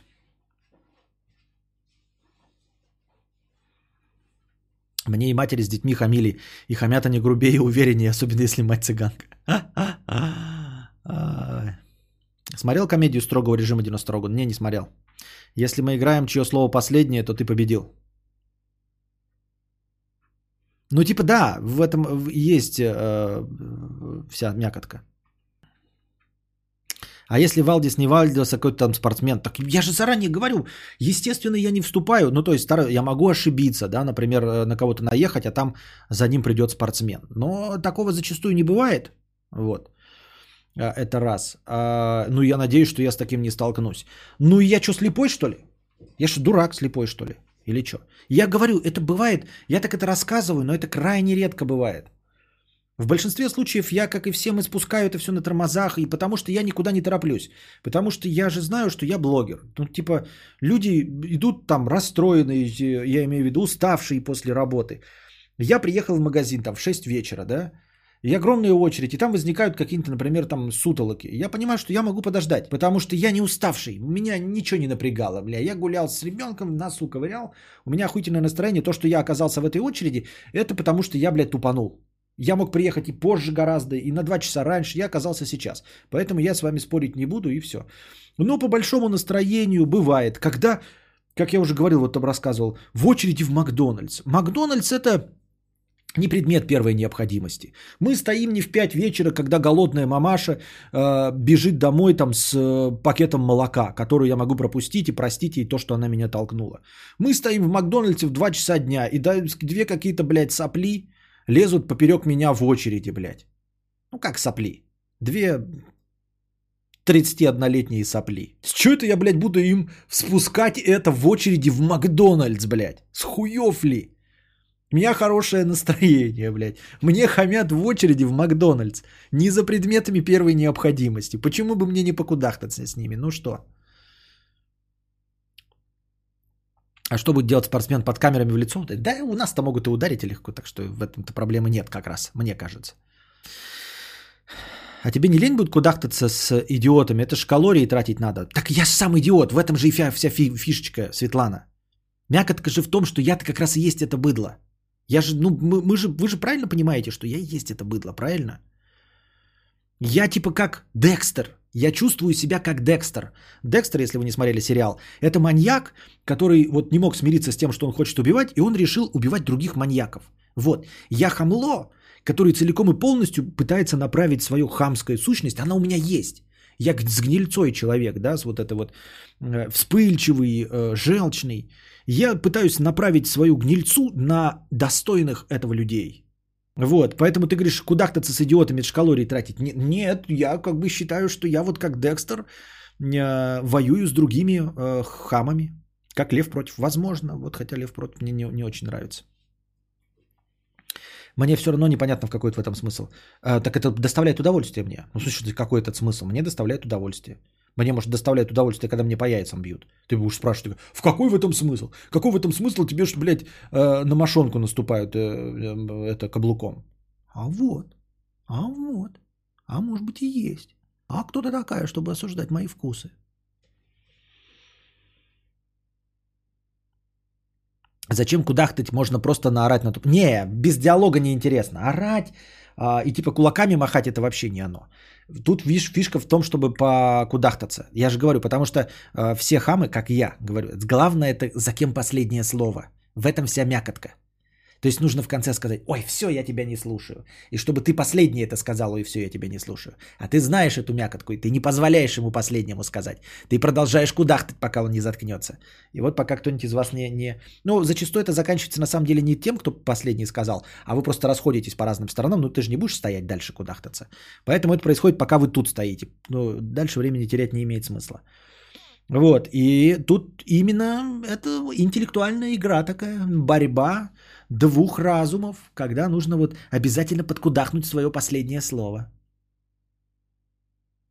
Это же еще надо уметь хорошо ответить, зато обычные реплики приходят на ум. Нет, это хуйня, это тут э, э, импровизация. Не потому, что я там мастер слова, я тоже, иногда, конечно, сру и не так четко формулирую мысли, как сейчас, естественно хорошо, прям так, чтобы воспоминанием такой, блядь, заебись было. Бывает довольно редко. Это не имеет никакой, э, никакого значения. Ты можешь, блядь, косноязычным вдруг стать уродом. Все равно прекрасно срабатывает. Да, интеллект так и прет в такой ситуации. Он не прет, я, да, Светлана права. Я превращаюсь, ну и почему превращаюсь? Я же и есть быдло, я вам и говорю.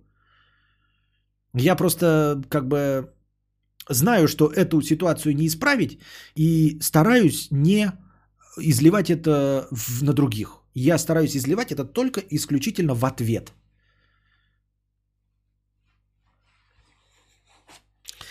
Так.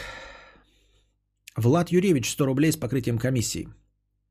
Во всей благотворительности меня всегда мучил один вопрос. Почему именно этот человек, приют, детдом и так далее? Почему именно его случай пустили по каналам? Чем лучше других? Почему, например, Познер, который никогда ничего такого не публиковал, вдруг решил помочь именно в этом случае? Сложный вопрос.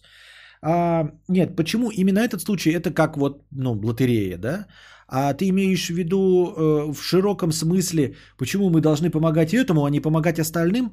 А, ну, потому что кому-то надо помочь. Да? И вот если у тебя есть желание кому-то помочь, то тебе придется совершить этот случайный выбор. Тебе придется стать э, вот этой десницей Божьей и тыкнуть вот из 100 больных детей, вот этому отдам все деньги. Ну, либо всем дать помаленьку и никому не хватит.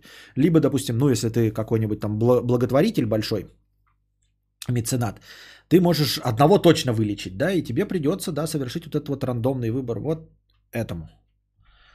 А, ну, либо никому вообще не помочь, потому что, ну, если несправедливо, что ли, да, мир такой несправедливый, но хоть кого-нибудь спасем. Как-то так это работает. Барбекю из урны 422 рубля с покрытием комиссии. Вот вы говорите покрытие комиссии, покрытие комиссии. А сейчас смотришь, все донаты вот последние с покрытием комиссии. Зачем, зачем, зачем, зачем? А вот я получаю те суммы, которые озвучиваю. Ну, понятно, там все равно снимаются, но все равно. Барбекю из урны 422 рубля с покрытием комиссии. Спасибо за покрытие комиссии. Ебать мой хуй, как же горит все эти дни. Жаль, не можешь комментировать такое, даже не написать в лоб, почему жопа взрывается. Вот сколько не сгораешь от окружающих людей и каждый блядский раз, как в первый раз. Но хотя бы с мотивацией еще проблемы нету. Воткнул 4 урока английского в неделю вместо двух.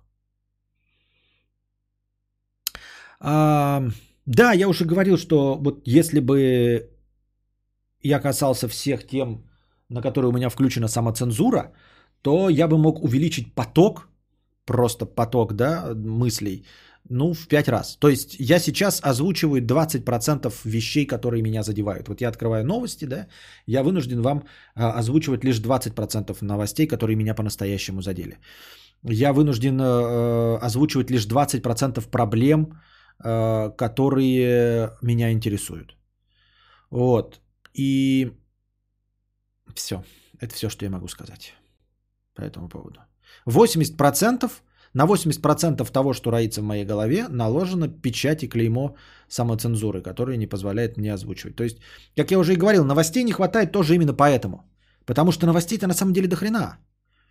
И новостей, по которым есть что сказать. Не потому... Да, они всех заебали. Да, все остальные об этом высказываются. Но меня не волнуют все остальные с аудиторией в несколько миллионов, которым ничего не сделают. А, вот. И да, вы бы, может быть, может быть, вы бы сказали, и хорошо, что ты это не озвучиваешь. Возможно, в этом есть какой-то плюс, потому что все это уже всем надоело, и вы сюда приходите как отдушно, потому что не получаете как раз здесь разговоров о том, что вокруг нас из-за вот этой самоцензуры. Но я просто говорю как факт, что вот лишь 20%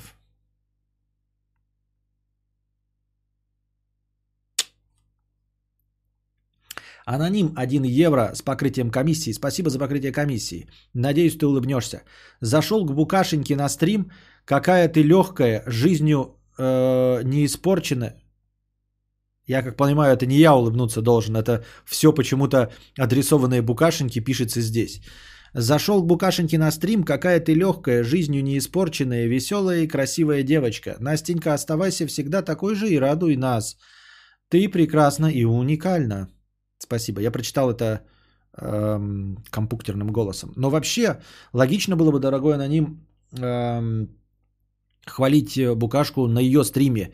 У нее не хватает донатов. У нее на стриме приходишь, и там 130 рублей доната. А ты приходишь и мне евро сюда донатишь. Если она тебе нравится и э, нравится ее контент, так приходи к ней донать. Ты почему сюда донатишь? В чем смысл? Кадавр, как думаешь, насколько Лебедев отыгрывает? 90-80%. Что значит отыгрывает? Еще раз. Букашенька, какая ты милая и не испорченная. Только какого хуя ты сейчас на стриме весишь центнер? А, Белгородской области жесткая зима? Нет. А, ну, по сравнению с Якутском. Опять, вот, да, по сравнению с чем? По сравнению с Якутском здесь просто рай. Рай.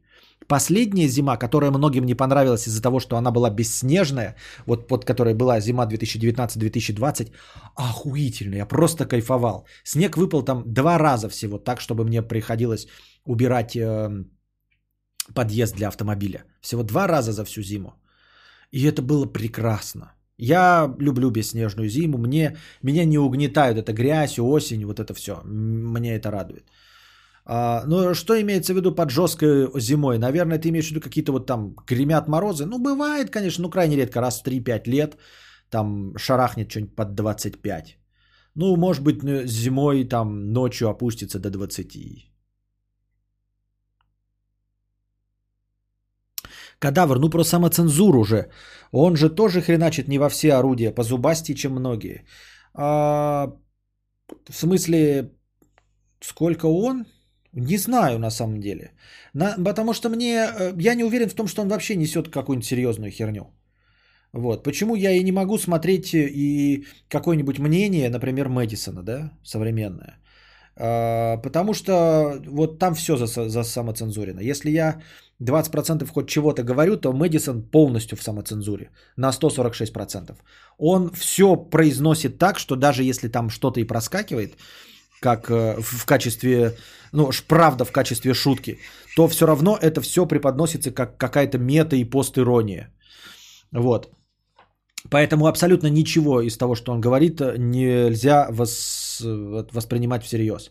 Я к тому, что я, например, хотя бы говорю, игра говно, Last of Us говно, а Мэдисон даже этого не говорит не исключая политоту и все остальное, он даже этого не говорит. Он даже про игру не может честно сказать, говно она или не говно. Он ни про кино не может честно сказать, ни про что честно сказать он не может. Он говорит, где-то какая-то часть из того, что он произносит, является правдой, но вычленить э, все это под э, э, жирным-жирным слоем мета и постмодерна невозможно. И есть подозрение, что у э, Лебледева тоже что-нибудь в этом роде. Поэтому пытаться понять, где там правда, где там нет, я не знаю.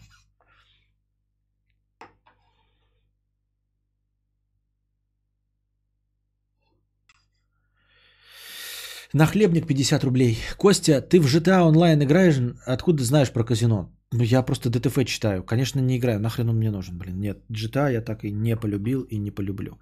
Лера, 50 рублей. Э, из нахлебник с покрытием комиссии. Спасибо вам за покрытие комиссии. Всегда, когда обгоняют в очереди, возникает страх. А что, если человек тут занимал?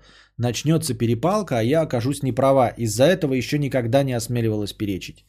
Ну, вообще это сказать можно, даже если ты не права. Типа, у нас вообще-то здесь очередь. И человек скажет, я тут занимал. Ну, ок. Ну ок. Просто когда человек э, э, хамит, никогда не, не возникает, никто не пытается обмануть, понимаешь, Лера? Никто не пытается, вот ты, например, хамло пытается в очередь влечь, и ты говоришь, тут очередь. Никогда хам не говорит в этот момент, я здесь занимал.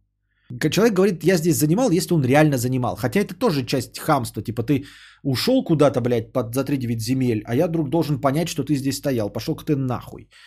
Э, по-честному. Но Ладно, это бывает. Хам, когда влезает, никогда не говорит, что он здесь занимал. Он реально нагибает систему. Тебе можно повестки в телегу кидать? Нужно. Нужно. Ну вот часть тоже как это. Вот повестки мне сегодня и вчера кидали. Сейчас вот я вам скажу. Я их не прочитал, потому что это шляпа вонючая, да, в конечном итоге оказалось. Вот, например, э, мне кинули 10 э, вещей, на которые россияне тратят слишком много – но ссылка идет на Дзен Яндекс. Дзен это говно. Дзен это просто, это то же самое, что ты мог сам написать, э, вот, дорогой э, Максим. Ты сам мог это просто написать. И почему бы я должен был читать твое мнение или твои умозаключения о том, какие 10 вещей россияне, э, на какие 10 вещей россияне тратят слишком много денег. Абсолютно бессмысленно. Вот. Э, Twitch заблокировал официальный канал Трампа и Reddit фанатское сообщество о президенте США. Ну, заблокировал и заблокировал. Какая мне печаль до? Какая нам печаль? Вот что я могу сказать про то, что Twitch заблокировал официальный канал Трампа? Надо же, Twitch кого-то э, незаслуженно заблокировал. Никогда такого не было, и вот опять. Надо же, э, какие-то корпорации, какие-то америкашки не любят Трампа. Никогда такого не было, и вот опять. Ну что это за новость? Вот, до этого новость. Э, Ссылка на Пикабу. Ну, Пикабу это вообще не источник, да? Пикабу это дресня просто-напросто. Учителя из Перми осудили за сексуальные преступления в отношении ученицы. Чернуха. Чистой воды чернуха. О чем мы говорим? Если вы это прочитали сами, ну о чем тут говорить? Я не суд, чтобы в этом разбираться, да? Потому что я не то чтобы боюсь, что меня потом с говном смешают, что ты оказался неправ, но, как я уже говорил, это как фильмы «Левиафан», «Дурак» и прочий «Груз 200». И я не хочу этого касаться и говорить об этом, и напоминать вам об этом. Давайте лучше шутить про говно, гей-порево и негров. Вот. Э, Потому что, ну, увидеть вот эту вот несправедливость вы можете просто открыв окно. Для этого не нужно приходить вечером уставшим и слушать разговор Константина Кадавра. Лучше уж давайте э, нести пургу про то, что такое любовь и можно ли уйти от любовницы в 48 лет к своей жене с детьми от любовницы. Вот. США, вот эту новость мне два раза говорили и два раза кинули. А, США ужесточили ограничения для экспорта в Россию. Поставки электроники для гражданского сектора станут невозможны без лицензии. Ну не станут и не станут. Невозможность поставок iPhone для армии. Да похуй. Ну, типа, кому из вас не похуй, что вот не, не, не станет возможным пос- поставлять айфоны официально для нашей армии? Я обожаю нашу страну и нашу армию. Я iPhone обожаю. И вот эта новость вообще ни про что. Она даже не, против, не про противостояние. Просто моя подружка Вера недолюбливает мою подружку Анфису. Они не встречаются. Я встречаюсь то с Верой, то с Анфисой. Никогда их не пересекаю, никогда их не позову на общий день рождения. Но вот Вера говорит, что Анфиса хуйло, а Анфиса говорит, что Вера уродина. И что? Как мне мешает это жить? Как это мешает жить Вере или Анфисе? Никак, никому не мешает. Абсолютно вот фуфельное. Э, Вот, но, это, но, вот это новости, да? Вот новости про цены PlayStation. Я им, ва- вам их разжевал максимально подробно все новости от все сливы про якобы цены на PlayStation 5. А, И это я вас, вы не думайте, а то вы сейчас подумаете, вот ты там засрал. Я ни в коем случае не засираю ничьи новости. Вы кидайте их мне в личку в телегу к кадавр. Две первые буквы К, без пробелов, без ничего, просто к кадавр. Вот, кидайте мне в личку э, новость, ссылку, только на нормальный источник, не на Яндекс Дзен и не на Пикабу. Вот, и пару слов пишите, о чем это, почему я должен обратить на это внимание. Иногда не совсем понятно, почему я должен обратить на это внимание. Не бойтесь, что новость мне не подойдет или не понравится. Я вас засирать не буду. Я сейчас не засирал никого. Я просто говорю, что это неподходящие новости. Я просто проигнорирую эту новость, если она мне не интересна, и все.